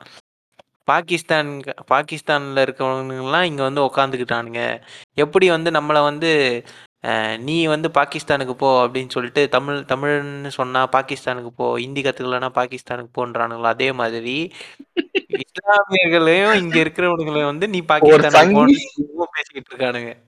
ஒரு சங்கி ட்விட்டர்ல ஒரு முஸ்லீம் வந்து என்ன சொல்றான்? நீ பாகிஸ்தானுக்கு போன்னு சொல்றான். பாகிஸ்தான் ஜெயிச்சிச்சுன்னு சொல்லிட்டு செலிப்ரேட் பண்ணதுக்கு. செலிப்ரேட் பண்ணதுக்கு நீ பாகிஸ்தானுக்கு ஆ, போ அப்படின்னு சொல்றது. இன்னொரு பக்கம். காஷ்மீர்ல வந்து. என்ன இருக்கு? ஒரு மெடிக்கல் காலேஜ் கவர்மெண்ட் மெடிக்கல் காலேஜ்ல வந்து அவர் பாகிஸ்தானிங்க அவரு. அவங்களே பாகிஸ்தானிக்கு பாகிஸ்தானுக்கு போன்னு சொல்றான். கீழே போடுறான். ஐ மீன் பாகிஸ்தான் ஒன்லி போடுறான். என்னடா இது? இல்ல எவன் குல்லா போட்டாலும் அவன் கழுத்து மேல ஏறி கடிச்சிருக்கியா இதுதான்டா அது வெளிப்பாடு. இல்ல. அதுக்கப்புறம் இங்க வந்து அன்னைக்கு இந்தியா தோத்த உடனே வந்து ஒரு ட்வீட்டை போடுறது. இந்நேரம். பாகிஸ்தான்ல இருக்க எல்லா டிவியும் தப்பிச்சிருக்கோம் அப்படின்னு ஒரு ட்வீட்டு அப்புறம் இங்க இருக்க முஸ்லிம்ஸ் மேல உடனே தாக்குதலை வெளிப்படுத்துறது. இன்னைக்கு இந்தியா தோத்ததுக்கு நீ ரொம்ப சந்தோஷப்பட்டிருப்பல அப்படின்னு ட்வீட் போடுறது ஓப்பனா கேட்கறது இந்த மாதிரி. அப்புறம் காஷ்மீர்ல வந்து என்னாச்சு ஒரு கவர்மெண்ட் மெடிக்கல் காலேஜ்ல வந்து ஸ்டூடெண்ட்ஸ் உட்காந்து ஹாஸ்டல்ல உட்காந்து டிவியில பார்த்துருக்காங்க கேன்டீன்ல உட்காந்து டிவியில மேட்ச் பார்த்துருக்காங்க மேட்ச் பார்த்து சந்தோஷமா கொண்டாடி இருக்காங்க இப்போ நான் வந்து ஐபிஎல் பார்க்குறேன்னு வச்சுக்கோங்க. இப்போ ரியல் கடவுளுக்கு சிஎஸ்கே டீமும் பிடிக்கும். எனக்கு கேகேஆர் பிடிக்கும். கிரிஞ்சி மாமாவுக்கு மும்பை இந்தியன்ஸ் பிடிக்கும்னு வச்சுக்கோங்க. இப்போ நாங்க ரெண்டு அடிப்பேன். எனக்கு மட்டும் மும்பை இந்தியன்ஸா? என்ன இது? ரியல் கடவுள் இது ஒத்துக்கவே மாட்டேன் நான் இதெல்லாம். நான் மட்டும் கேகேஆர் எடுத்துக்கலையா? சரி விடுங்க. சரி ஆர்சிபி இவருக்கு ஆர்சிபி இதுக்கு மும்பை இந்தியன்ஸே பரவாயில்லடா. இல்லப்பா. சன்ரைசர்ஸ் ஹைதராபாத் அவர் வந்தாரு அதனால சன்ரைசர்ஸ் கொடுத்துரு. சன்ரைசர்ஸ் ஹைதராபாத் இப்படி நாங்க மூணு பேரும் வந்து வேற வேற டீம் வந்து எங்களுக்கு பிடிச்சிருக்கு. ஆனா நாங்க மூணு பேருமே தமிழ்நாட்டில் தான் இருக்கோம். ஆனா வெளிய இருந்து பாக்குறவன் என்ன நினைக்கிறான்னு வச்சுக்கோங்களேன். இப்போ இந்த வடக்கூறார் இருக்காருன்னு வச்சுக்கோங்க. அவர் அந்த பீடா வாயை போட்டுக்கிட்டு வந்து எங்களை வந்து என்ன கேட்பாரு ஏய் நீ வந்து சென்னையில் இருக்க. அப்போ நீ வந்து உனக்கு வந்து சென்னை சூப்பர் கிங்ஸ் டீம்ஸ் மட்டும்தான் பிடிக்கணும். அப்படின்ட்டு அவன் நம்ம மேலே ஒப்பீனியனை திணிக்கிறான். அந்த மாதிரி தான். அந்த மாதிரி தான். இங்கே இருக்க முஸ்லீம் எல்லாருக்கும் பாகிஸ்தான் டீம் தான் பிடிக்கும் அப்படின்ட்டு அவன் ஒப்பீனியனை திணிக்கிறது. இப்போ காஷ்மீர்ல இருக்கிறவன் பாகிஸ்தான் டீம் வின் பண்ணதுக்கு சந்தோஷமா கொண்டாடினா என்ன தப்புங்கிறேன் அது ஒரு கேம் ஏன் கேம அவன் கேமா அவன் பார்க்கணும். அவன் கேமா பாக்குறான்பா அவன் வந்து தொடர்ந்து தொடர்ந்து ஒரு காலங்காலமா வந்து ஒரு நியூட்ரல் ஸ்டாண்ட்ல இருக்க ஒரு நன்மை ஒரு நன்மை அவன். ஓகேவா அவன் ம். பாகிஸ்தானும் ஒண்ணுதான் இந்தியாவும் ஒண்ணுதான். அப்படிதான் வாழ்ந்துட்டு இருக்கான். அவன் கல்ச்சரல் அப்படிதான் இருக்கு. அப்படி இருக்கும்போது அவன் வந்து கேமை பாக்குறான் okay Pakistan is win what is big deal but what is such beautiful match அப்படின்னு சொல்லிட்டு கை கிளாப் கட்டு போறான். என்ன இப்போ? ஏன் அப்போ பாகிஸ்தான் ஜெயிச்சதுக்கு மெட்ராஸ் டெஸ்ட் மேட்ச் ஜெயிச்சாங்கல்ல? சென்னையில. ஒட்டுமொத்த மெட்ராஸே எழுந்து நின்னு கை தட்டிச்சே நல்ல பர்ஃபார்ம் ஏன்னா அது ஜென்டில்மேன் கிரிக்கெட் கிரவுண்ட் இது. பிரிட்டிஷ்காரனே வந்து இல்ல இங்கிலாந்து டீமே வந்து இங்க வந்து கிரிக்கெட் விளையாண்டு அதுதான் சொல்லிட்டு போகும். Test cricket. விளையாடினா ஒன்லி ஒரே ஜென்டில்மேன் கிரிக்கெட்டு பார்க்க வேண்டிய இடம் இந்தியா தான். இந்தியாவில் சென்னையில் இருக்க இந்த ஸ்டேடியம் மட்டும்தான் சொல்லிட்டு போவோம் எங்க ஆஷிஸ். ஆஷிஸ் சீரீஸ்லாம் விளையாட்டுருக்கானுங்க அவனுங்களே பாட்டில் தூக்கி அடிச்சுக்குவானுங்க. வாட்டர் பாட்டில் கொளுத்துறது பேப்பரை கொளுத்திக்கிட்டு தான் இருப்பானுங்க. இங்கே இங்கே வந்து பார்த்தா தான் எந்த டீம் ஜெயிச்சாலும் தோத்தாலும் கை தட்டுறது எந்திரிச்சு நின்று கை தட்டுறது. இதெல்லாம் நடக்கும். இப்படி ஒரு ஜென்டில்மேன் கிரிக்கெட்டை கேமை கேமாக பார்த்து கேமாக கொண்டு போகிற இந்த மாதிரி ஒரு இடத்துல வந்துக்கிட்டு இவனுங்க கேமை கேமாக பார்க்காம கேமை கேமாக பார்க்குறவனுங்களை பார்த்து அக்யூசேஷன் பண்ணுறது அன்னைக்கு ட்வீட் பார்க்குறேன். அந்த வீடியோவை எடுத்து சங்கிங்கெல்லாம் ரொட்டேஷனில் விட்றாங்க. இவங்களுக்கெல்லாம் வந்து ஸ்டைஃபண்டை கட் பண்ணணும். இவங்களுக்கெல்லாம் வந்து டிகிரி கொடுக்கக்கூடாது. இவங்களெல்லாம் சஸ்பெண்ட் பண்ணணும். இவங்களுக்கு ம். அட்மிஷனை கேன்சல் பண்ணணும் அப்படின்ட்டு ஒருத்தனை ட்வீட் போட்டுனுக்குறானுங்க ஒரு எவ்வளோ புறம்போக்கு இருக்குல்ல? ஊபியில ஒரு ஊபியில ஒரு புறம்போக்கு இருக்கு. அது வந்து தேச பாதுகாப்பு சட்டத்துல அரெஸ்ட் பண்ணணுமா? இந்த விஷயத்துக்கு. இதுக்கெல்லாமாடா இதுக்கெல்லாமாடா தேச பாதுகாப்பு சட்டம்? யாரா நீங்க? எதுக்கு? இல்ல எங்க அண்ணனை அரெஸ்ட் பண்ணிட்டு பேசுகிறோம் ஆஹ் எங்க அண்ணன் அரசு சொல்றாரு தொட்டு பாரு வாடா வாடா வாடான்னு கூப்பிடுறோம். தொட்டு பாடுறா. என் பாத்தியா கரிஞ்சிருத்த உக்காந்து இருக்கா பாடுறா கரிஞ்சிருத்த யோசிப்பாரு பின்னாடி லாக்அப்ல பின்னாடி குனிஞ்சிட்டு இருக்கும்போது ஏன்டா அப்படி பண்ணீங்க என்ன இல்ல இல்ல. அந்த இந்த இந்த சீன் எங்க லிங்க் ஆகுதுன்னா வக்கீல் வண்டு முருகன் சொல்லிட்டு. போஸ்டிங்ல போட்டு உட்கார வச்சு மேடையில உட்கார வச்சு. ஒரு வாரம் உட்கார வச்சு அடிச்சாலும் உடன் தளராமல் உட்காந்து சப்போர்ட் பண்ணும் மன்னன் அப்படின்னு சொல்லிட்டு பேசுவாங்கல்ல அந்த மாதிரி தான் இருந்துச்சு. ம். சரி இதெல்லாம் ம். இருக்கட்டும். இல்ல இந்த மாதிரி ட்வீட்ஸ் எல்லாம் ஷேர் பண்றவனுங்க யாரான்னு பார்த்தீங்கன்னா அவனுங்களும் படிச்சிருக்கானுங்க இவனுங்களும் நல்ல பொசிஷன்ல இருக்கானுங்க. ஒரு இந்த மாதிரி ஒரு பொசிஷன்ல இருந்துகிட்டு இந்த மாதிரி கீழ்த்தனமான வேலைகள்லாம் பார்க்கறானுங்க பொது புத்தி. பொது புத்தினால அஃபெக்ட் ஆனவங்க தான் அது பொது புத்தியே என்னதான் கிடையாது. அது பொது புத்தி கிடையாது. மதம் மண்டைக்குள்ள ஏறி நாம மட்டும்தான் உலகத்துல வாழ்றோம்ன்ட்டு நம்பிக்கிட்டு இருக்கிறது தான் பிரச்சனை. இங்க இருக்கிற இங்க தமிழ்நாட்டுல அப்படி கிடையாது. இங்க எ- எல்லாரும் ஒண்ணு. எ- நாம மட்டும் வாழல. இந்துவும் ம். இருக்கான் முஸ்லீமும் இருக்கான் புத்திஸ்டும் இருக்கான் சீக்கும் இருக்கான் எல்லாரும் இருக்கான். மனுஷனை மனுஷனா ட்ரீட் பண்ணணும்னு சொல்லிட்டு. நம்ம இங்க இங்க நம்ம மதம் மதமாவே நம்ம பார்க்கல. இங்க இருக்க மனுஷங்களை தமிழ்நாட்டுல மதமா மதமாவே பார்க்காம மனுஷனா அணுகிறோம். ஒரு அரசியல் ரெப்ரசன்டேட்டிவ் கிடைக்கிறதுக்காக தான் நம்ம மத மத ரீதியா அவங்களுக்கு வந்து முஸ்லீம்களுக்கு இந்த இத்தனை தொகுதி கொடுக்கணும் இவங்களுக்கு இத்தனை தொகுதி கொடுக்கணும் அப்புறம் இவங்களுக்கு வந்து இடஒதுக்கீடு கொடுக்கணும் த்ரீ பாயிண்ட் ஃபைவ் மூலமா அவங்க வெல் வெல் வெல் எஜுகேட்டடா வருவாங்க. ஏன்னா அவங்க பிற்போக்கு எஜுகேஷனலி பேக்வர்டா இருக்காங்க அப்படின்னு சொல்லிட்டு ஆய்வின் அடிப்படையில தான் அந்த மாதிரி நம்ம கொடுக்கணும். மத நல்லிணக்கணம் அப்படின்னு சொல்லிட்டு ஒரு விஷயத்த இப்ப பிஜேபி எடுக்குது நீங்க இதை பேசியே ஆகணும். மத நல்லிணக்கத்தை பத்தி பேசி ஆகணும் இந்துக்கள் தமிழர்களை பத்தி பேசி ஆகணும் நீங்க வந்து திருப்பி திருப்பியும் இந்துக்கள் தமிழர்கள் இந்துக்கள்னு சொல்லிட்டு நீங்க ஒரு ராங் ப்ரோபகண்டா எடுத்து வந்து திணிக்கிறீங்க எங்க மேல. நீ கீழடியில போய் பாரு. ஆஹ் எங்க மேல மதம் இல்லைன்னு சொல்லிட்டு எங்களுக்கு இது லிட்ரேச்சர் எவிடன்ஸும் இருக்கு. மீன்வெல் கன்கரண்ட் எவிடன்ஸும் இருக்கு. அதைத்தான் நான் முன்னாடியே சொன்னேன்ல இந்தியாவுல மூணு போய் தொடர்ந்து வந்துகிட்டே இருக்கும். இந்து மதம் இந்தியா இந்தி. இந்து மதம்னு ஒண்ணு கிடையாது. இதுக்கெல்லாம் இதை எவிடன்ஸ் சொல்றேன். இதுக்கெல்லாம் உட்காந்து எவிடன்ஸ் எவிடன்ஸ் எல்லாம் இப்போ இப்போ எடுத்துட்டுலாம் கொடுத்துட்டு இருக்க முடியாது. வேணா இன்ஸ்டாகிராம் வாங்க பக்கம் பக்கமா இருக்கு தள்ளி விடுறேன் கொடுத்துடுறேன் உட்காந்து படிச்சுக்கிட்டு இருங்க.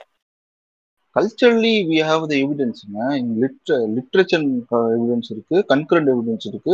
இதுல எல்லாத்தையுமே நம்ம சொன்னாகிறோ நான் வந்து மாறாம இருப்பேன். நான் மாத்த மாட்டேன். வெறும் தமிழ் இந்துவா இருங்க. ஏங்க ஆரியன் தமிழங்க அமைதியா இருங்க. ஆரிய தமிழன் தமிழ் இந்து மயில். புடுங்கி எல்லாமே ஓகேங்களா? இப்போ வந்து இப்போ வந்து வீர சைவரா மாற போறாரு. இப்ப சைவர் மதத்தை கேட்டுக்கிறால சீமானன் தமிழர்கள் சைவர்கள் மதம் தனியா கேட்க போறாரா? ஆமா ஆமா. கேட்பாரு அவரு. மேடையில பேசுவாரு. தனியா இப்ப இப்ப பாரு. இப்ப லிங்க இப்ப லிங்கத்துக்கு தனியா வந்து மதம் கேட்கணும் எல்லாம் கொடுத்துட்டானுங்களா? கொடுக்கல. அங்கீகரிக்கு தான் அங்கீகரிக்கிறாங்க. தனியா ஒன்றும் கிரியேட் பண்ணலன்னு நான் நினைக்கிறேன் தர ராங் ப்ளீஸ் கரெக்ட் கொடுக்க மாட்டாங்க. அது மாதிரி நீ இப்ப தனியா இப்ப வந்து தமிழர்கள் எல்லாமே இந்த மதம் சொல்லிட்டு தனியா வந்து இந்திய அரசை போய் கேட்கப்படுறாரு அவரு? அவ்வளவு கட்ஸ் இருக்கா எங்க அண்ணனுக்கு? எங்க எங்க முதலாளி முதலாளி பத்தி உங்களுக்கு தெரியல. எங்க அண்ணன் நினைச்சாருன்னா ஒரு ஒத்த கடப்பாறையை வச்சு தமிழ்நாட்டை கொத்தி கொத்தி கொத்தி கொத்தி தனியா கொண்டு போய் ஸ்ரீலங்காவோட இணைச்சிருவாரு. சரி. க்ளோசிங் ஸ்டேட்மெண்ட் கிரிஞ்சி மாமா நீங்க சொல்லுங்க. அடுத்த ரியல் கடவுள் நீங்க சொல்லுங்க. நான் க்ளோ இங்கே இங்க க்ளோசிங் ஸ்டேட்மெண்ட் நான் தெளிவா சொல்றேன். இங்க பாஜக மத நல்லிணக்கம் சொல்லிட்டு ஒரு விஷயத்தை எடுக்குது. மத நல்லிணக்கம் என்பது அரசியல் இல்லாத ஒரு டோனு நீங்க அரசியல்ல மத நல்லிணக்கம் வேணும் அப்படின்னு நினைச்சீங்கன்னா உங்களை நீங்களே ரீஃபார்ம் பண்றதுக்கு தடுக்கிறீங்கன்னு அர்த்தம். இப்போ எல்லா மதத்திலுமே மூட நம்பிக்கை இருக்கு. எல்லா மதத்திலுமே ரீஃபார்ம் ஸ்ட்ரக்சர் வந்து தேவைப்படுது. ஏன்னா எல்லா மதத்துலேயும் பெண்களுக்கு எதிரான கருத்து இருக்கு. சொசைட்டிக்கு ரீதியான பாகுபாடான ஒரு கருத்து இருக்கு. அதை ரீஃபார்ம் பண்ண வேண்டிய தேவை இங்க இருக்கிற நாத்திகர்களுக்கு இருக்கு. நாத்திகம் ஒருத்தன் வந்து சோசியல் ரீஃபார்முக்காக சோசியல் இஷ்யூவை பேசும்போது இந்த மத நான் வந்து இந்த மதத்தை சார்ந்தவன் அதனால நான் நாத்திகனை ஏத்துக்க மாட்டேன். அப்படி ரீஃபார்மை ஏத்துக்க மாட்டேன். அவன் சொல்ற ரீஃபார்மை ஏத்துக்க மாட்டேன்னு சொல்லி நீ பி பிஜேபி பக்கத்துல நின்னா பின்னாடி உனக்கு தான் பின்னாடி குண்டில் அடிப்பாங்க. நல்லா புரிஞ்சுக்க. இங்க இருக்க ரீஃபார்ம் எல்லாமே இங்க இருக்க எல்லா ரீஃபார்ம் ஸ்ட்ரக்சருமே எல்லாமே வந்து இங்க இருக்க நாத்திக அமைப்போட நாத்திகம் பேசி பேசி நா- நாத்திகத்தினாலதான் மக்கள் இஷ்யூ பேசி பேசி வர வச்சது. எங்க வந்து மக்கள் இஷ்யூ இருக்கோ அங்கதான் நாத்திகம் பிறக்கும். நான் பேசுற நாத்திகம் வந்து கடவுள் மறுப்பு வந்து உன் கையில இருக்கிற பொம்மையை கை உன் கையில கையில வச்சிருக்க பொம்மையை தட்டி விடுறதுக்காக கிடையாது. அந்த பொம்மையினால இருக்கிற எல்லா மக்கள் பிரச்சனையும் சால்வ் பண்றதுக்கு ஒரு செய்யற ஒரு முயற்சி தான் ஓகேங்களா? அதனால வந்து மத நல்லிணக்கம்னு சொல்லிட்டு அதாவது எப்படின்னா நான் வந்து ஒருத்தன் வந்து இப்ப எச்ராஜா வந்து பேசுறாரு. நான் இஸ்லாத்தை ஏத்துக்கிறேன். இஸ்லாத்தை நான் மதம் தான் ஏத்துக்கிறேன். கிறிஸ்டினை ஒரு மதமா ஏத்துக்கிறேன். அதே மாதிரி இந்துவை ஒரு மதமா ஏத்துக்கும் அப்படின்னு ஒரு கோரிக்கை கொடுத்தானா நீ வந்து பக்கத்துல இருந்து நான் இந்துவ மதமா ஏத்துக்கிறேன். இஸ்லாத்த மதமா அவன் ஏத்துக்கிறனால நான் ஏத்துக்கிறேன் அப்படின்னு சொல்லி நின்னா பின்னாடி உன்னுக்கு தான் பெரிய அப்ப வைப்பான். புரிஞ்சுக்கோ. மத நல்லிணக்கம் என்பது அரசியல் தேவையே இல்லாத ஒரு மயில் கான்செப்ட் தான். மக்களுக்காக செய்யறது தான் அரசியல். அதுல மதம் மயிர் ஒரு மயிர் பொச்சுக்கும் தேவைப்படாது தான் ஓகேவா இதுல உனக்கு சகிப்புத்தன்மை இருந்து அரசியல் அமைப்புல ஒரு இயக்கமாவோ இல்லை கட்சியாவோ நீ துணை நின்று நின்னா மட்டும்தான் உன் சார்ந்து இயங்கினா மட்டும்தான் மக்களுக்கு நன்மை குறை- நன்மை கிடைக்கும். சகிப்புத்தன்மை எங்க வருதுன்னு பாருங்க. ஓகேங்களா ஒரு அக்செப்டன்ஸ் மூலமா தான் வரும். நம்ம யாருன்னு சொல்லிட்டு ஒரு அக்செப்டன்ஸ் அரசியல்ல நம்ம ஸ்டே ஸ்டாண்டுன்னு சொல்லிட்டு ஒரு அக்செப்டன்ஸ் மூலமா தான் கிடைக்கும். அதுக்கு எஜுகேஷன் தேவைப்படுது. அதை குறித்தான விழிப்புணர்வும் அது குறித்தான கல்வியோ நம்ம படிச்சு உணர்ந்து அக்செப்டன்ஸை வளர்த்துக்கினா மட்டும் தான் சகிப்புத்தன்மை இரு வரும் நாங்கள் we are educated we are intellectual we have the acceptance எங்களுக்கு சகிப்புத்தன்மை இருக்கு. டோன்ட் டீச் அவ்வளவுதான். என்னோட ஸ்டேட்மெண்ட் க்ளோஸ் ஸ்டேட்மெண்ட் இதுதான் டோன்ட் டீச்சர்ஸ் அவ்வளோதான் தேங்க்யூ நாங்கள் யாதும் ஊரே யாவரும் கேளீர் அப்படின்னு வாழ்ந்துட்டு இருக்கோம். எங்களை நீ சீண்டாத நோண்டாத. ஏன்னா நான் ரிவர்ஸில் அடிக்கவோ இல்லை வேற மாதிரி தாட் ப்ராசஸில் போயோ இல்லை தமிழ் தேசியங்கிற ப பக்கம் திரும்பி தமிழ்நாடை தனியாக பிரித்து விட்ருன்னு நான் பேசுனா இல்லை ஏதாவது பண்ண ஆரம்பித்தா மொத்த பிரச்சனையும் உனக்கு தான் வரும். ஏன்னா நான் கேட்டால் பக்கத்தில் கேரளாவும் கேட்கும் அது அப்படியே வந்து பரவும். சவுத்து தனியாக பிச்சுக்கிட்டு போயிடும் ஜாக்கிரதையாக இருந்துச்சு என்டையர் சவுத்து தனியா பிரிச்சிடும் வி ஹேவ் த கெப்பாசிட்டி ஏன்னா சவுத் பேஸ் மோர் எல்லா வகையிலையும் நாங்க தான் உனக்கு நிறைய கொடுத்துட்டு இருக்கோம். நீயே தான் எங்களை டிபெண்ட் பண்ணி பொழைச்சிட்டு இருக்க. உன் ஊர்ல பொழப்பு இல்லாம வாழ வக்கு இல்லாம தொழில் பண்ண முடியாம தான் இங்க வந்து தொழில் பண்ணி சம்பாரித்து இங்க காசு நிறைய பார்த்துட்டு உட்காந்துருக்குறேன் நான் உன்னைய தேடி வரல. நீ என்னைய தேடி வந்து வியாபாரம் பண்ணிட்டு இருக்க. நீ என் லாங்குவேஜை படிச்சு என்கிட்ட தொழில் பண்ணி பேசாம அமைதியா போயிட்டே இரு. என்னைக்கு எந்த பிரச்சனையும் இல்லை. கடைசி வரைக்கும் இப்படியே இருப்போம். யாரும் ஒரே யாவரும் கேளு. வந்தவரா வந்தாரை வாழ வைக்கும் தமிழகம்னு நாங்கள் வாழ வைக்கிறோம். தேவையில்லாம சாலா மதுராசி தாடி வாழ ஆயங்க மயிறு முட்டையங்க அப்படின்னா இனிமே கன்ஃபார்மா பெப்பர் ஸ்ப்ரேவை கண்டு அடிச்சுட்டு போயிடுவேன் மொத்த சாவுன்னு சொல்லிட்டு போயிடுவேன் கண்டிப்பா பண்ணுவேன். நீ என்னை ரொம்ப டார்ச்சர் பண்ணுறேன் அப்படிங்கிறதோட நான் என் க்ளோசிங் ஸ்டேட்மெண்ட்டை முடிச்சுக்கிறேன். அதே போல் இப்போ நான் என்ன சொல்ல வரேன்னா இந்தியாவுக்கு அதிகமாக வந்து பொருள் வளம் இயற்கை வளம் பண்பாட்டு வளம் எல்லாத்தையும் வந்து இங்கே இருக்கிறவனுங்க தான் கொண்டு போய் சேர்த்துக்கிட்டு இருக்கோம். படிக்கிறதுலேருந்து சொல்லுங்கள் இப்போ ஜிஆர் ரேஷியோவாக கூட இருக்கட்டும். ஐம்பது பர்சன்டேஜ் இருக்குது இந்தியா முழுக்க எடுத்து பார்த்தீங்கன்னா இருபத்தொன்பது வர்றதுக்கு முக்குது. நாங்கள் எடுத்ததில் பாதி கூட நீங்கள் வரல. இதில் நீங்கள் வந்து எங்களுக்கு வந்து எஜுகேஷனில் வந்து உங்களுக்கு நாங்கள் இம்ப்ளிமெண்ட் தரோம். அப்படின்னு சொல்லிட்டு கொண்டு வர்றதும். உங்களுக்கு பாவம் பார்த்து நாங்கள் காலேஜில் அட்மிஷனுக்கு சீட்ஸை கொடுத்தா அதெல்லாம் வேணாம். இங்கே இருக்க ஜார்க்கண்டில் இருக்க பையன் வந்து ரொம்ப கஷ்டப்படுறானே அப்படின்னு சொல்லிட்டு நீட்டை கொண்டு வர்றீங்க. இதெல்லாம் ஒரு லெவலுக்கு மட்டும்தான். ஒரு நாள். சொன்ன மாதிரி விளிம்பு நிலையில் இருக்கிற இந்த கூட்டாட்சி பிரித்து எடுப்போம். இத்துடன் எனது உரையை முடி இல்ல இது இது வந்து எப்படி எந்த ஃபார்ம்ல இவன் வந்து பேசுறது சரியில்லை தப்புன்னு நினைச்சாலும் சரி என்ன நினைச்சாலும் சரி எவன் ஒருத்தன் இவ்வளவு சில்லாவும் இல்- இவ்வளவு டாலரன்ஸ் இவ்வளவு இன்க்ளூசிவிட்டியோட வாழ்ந்துட்டு இருக்க ஒரு மக்களை பார்த்து உனக்கு அது இல்லைன்னு சொன்னானோ அவனை புறக்கணிக்கிறது மட்டும்தான் அவனுக்கு கொடுக்கக்கூடிய ஆக சிறந்த ஒரு தண்டனையா இருக்கும்.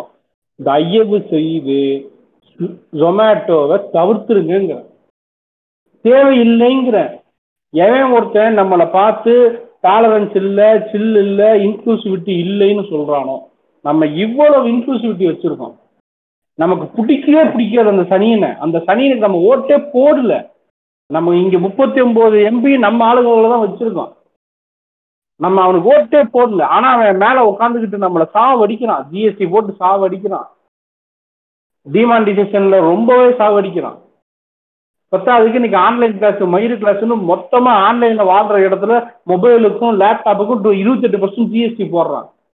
நம்மளை வாழவே விட மாட்டேங்கிறான். அவனையும் இன்னைக்கு பிரதம மந்திரியா வச்சுட்டு பொறுத்துட்டு தான் உட்காந்துருக்கோம் இப்பேற்பட்ட ஒரு சில் இருக்கிற நம்மளை பார்த்து இவன் பேசுறானே அந்த ஜொமேட்டோவை உண்மையாலுமே சொல்றேன்.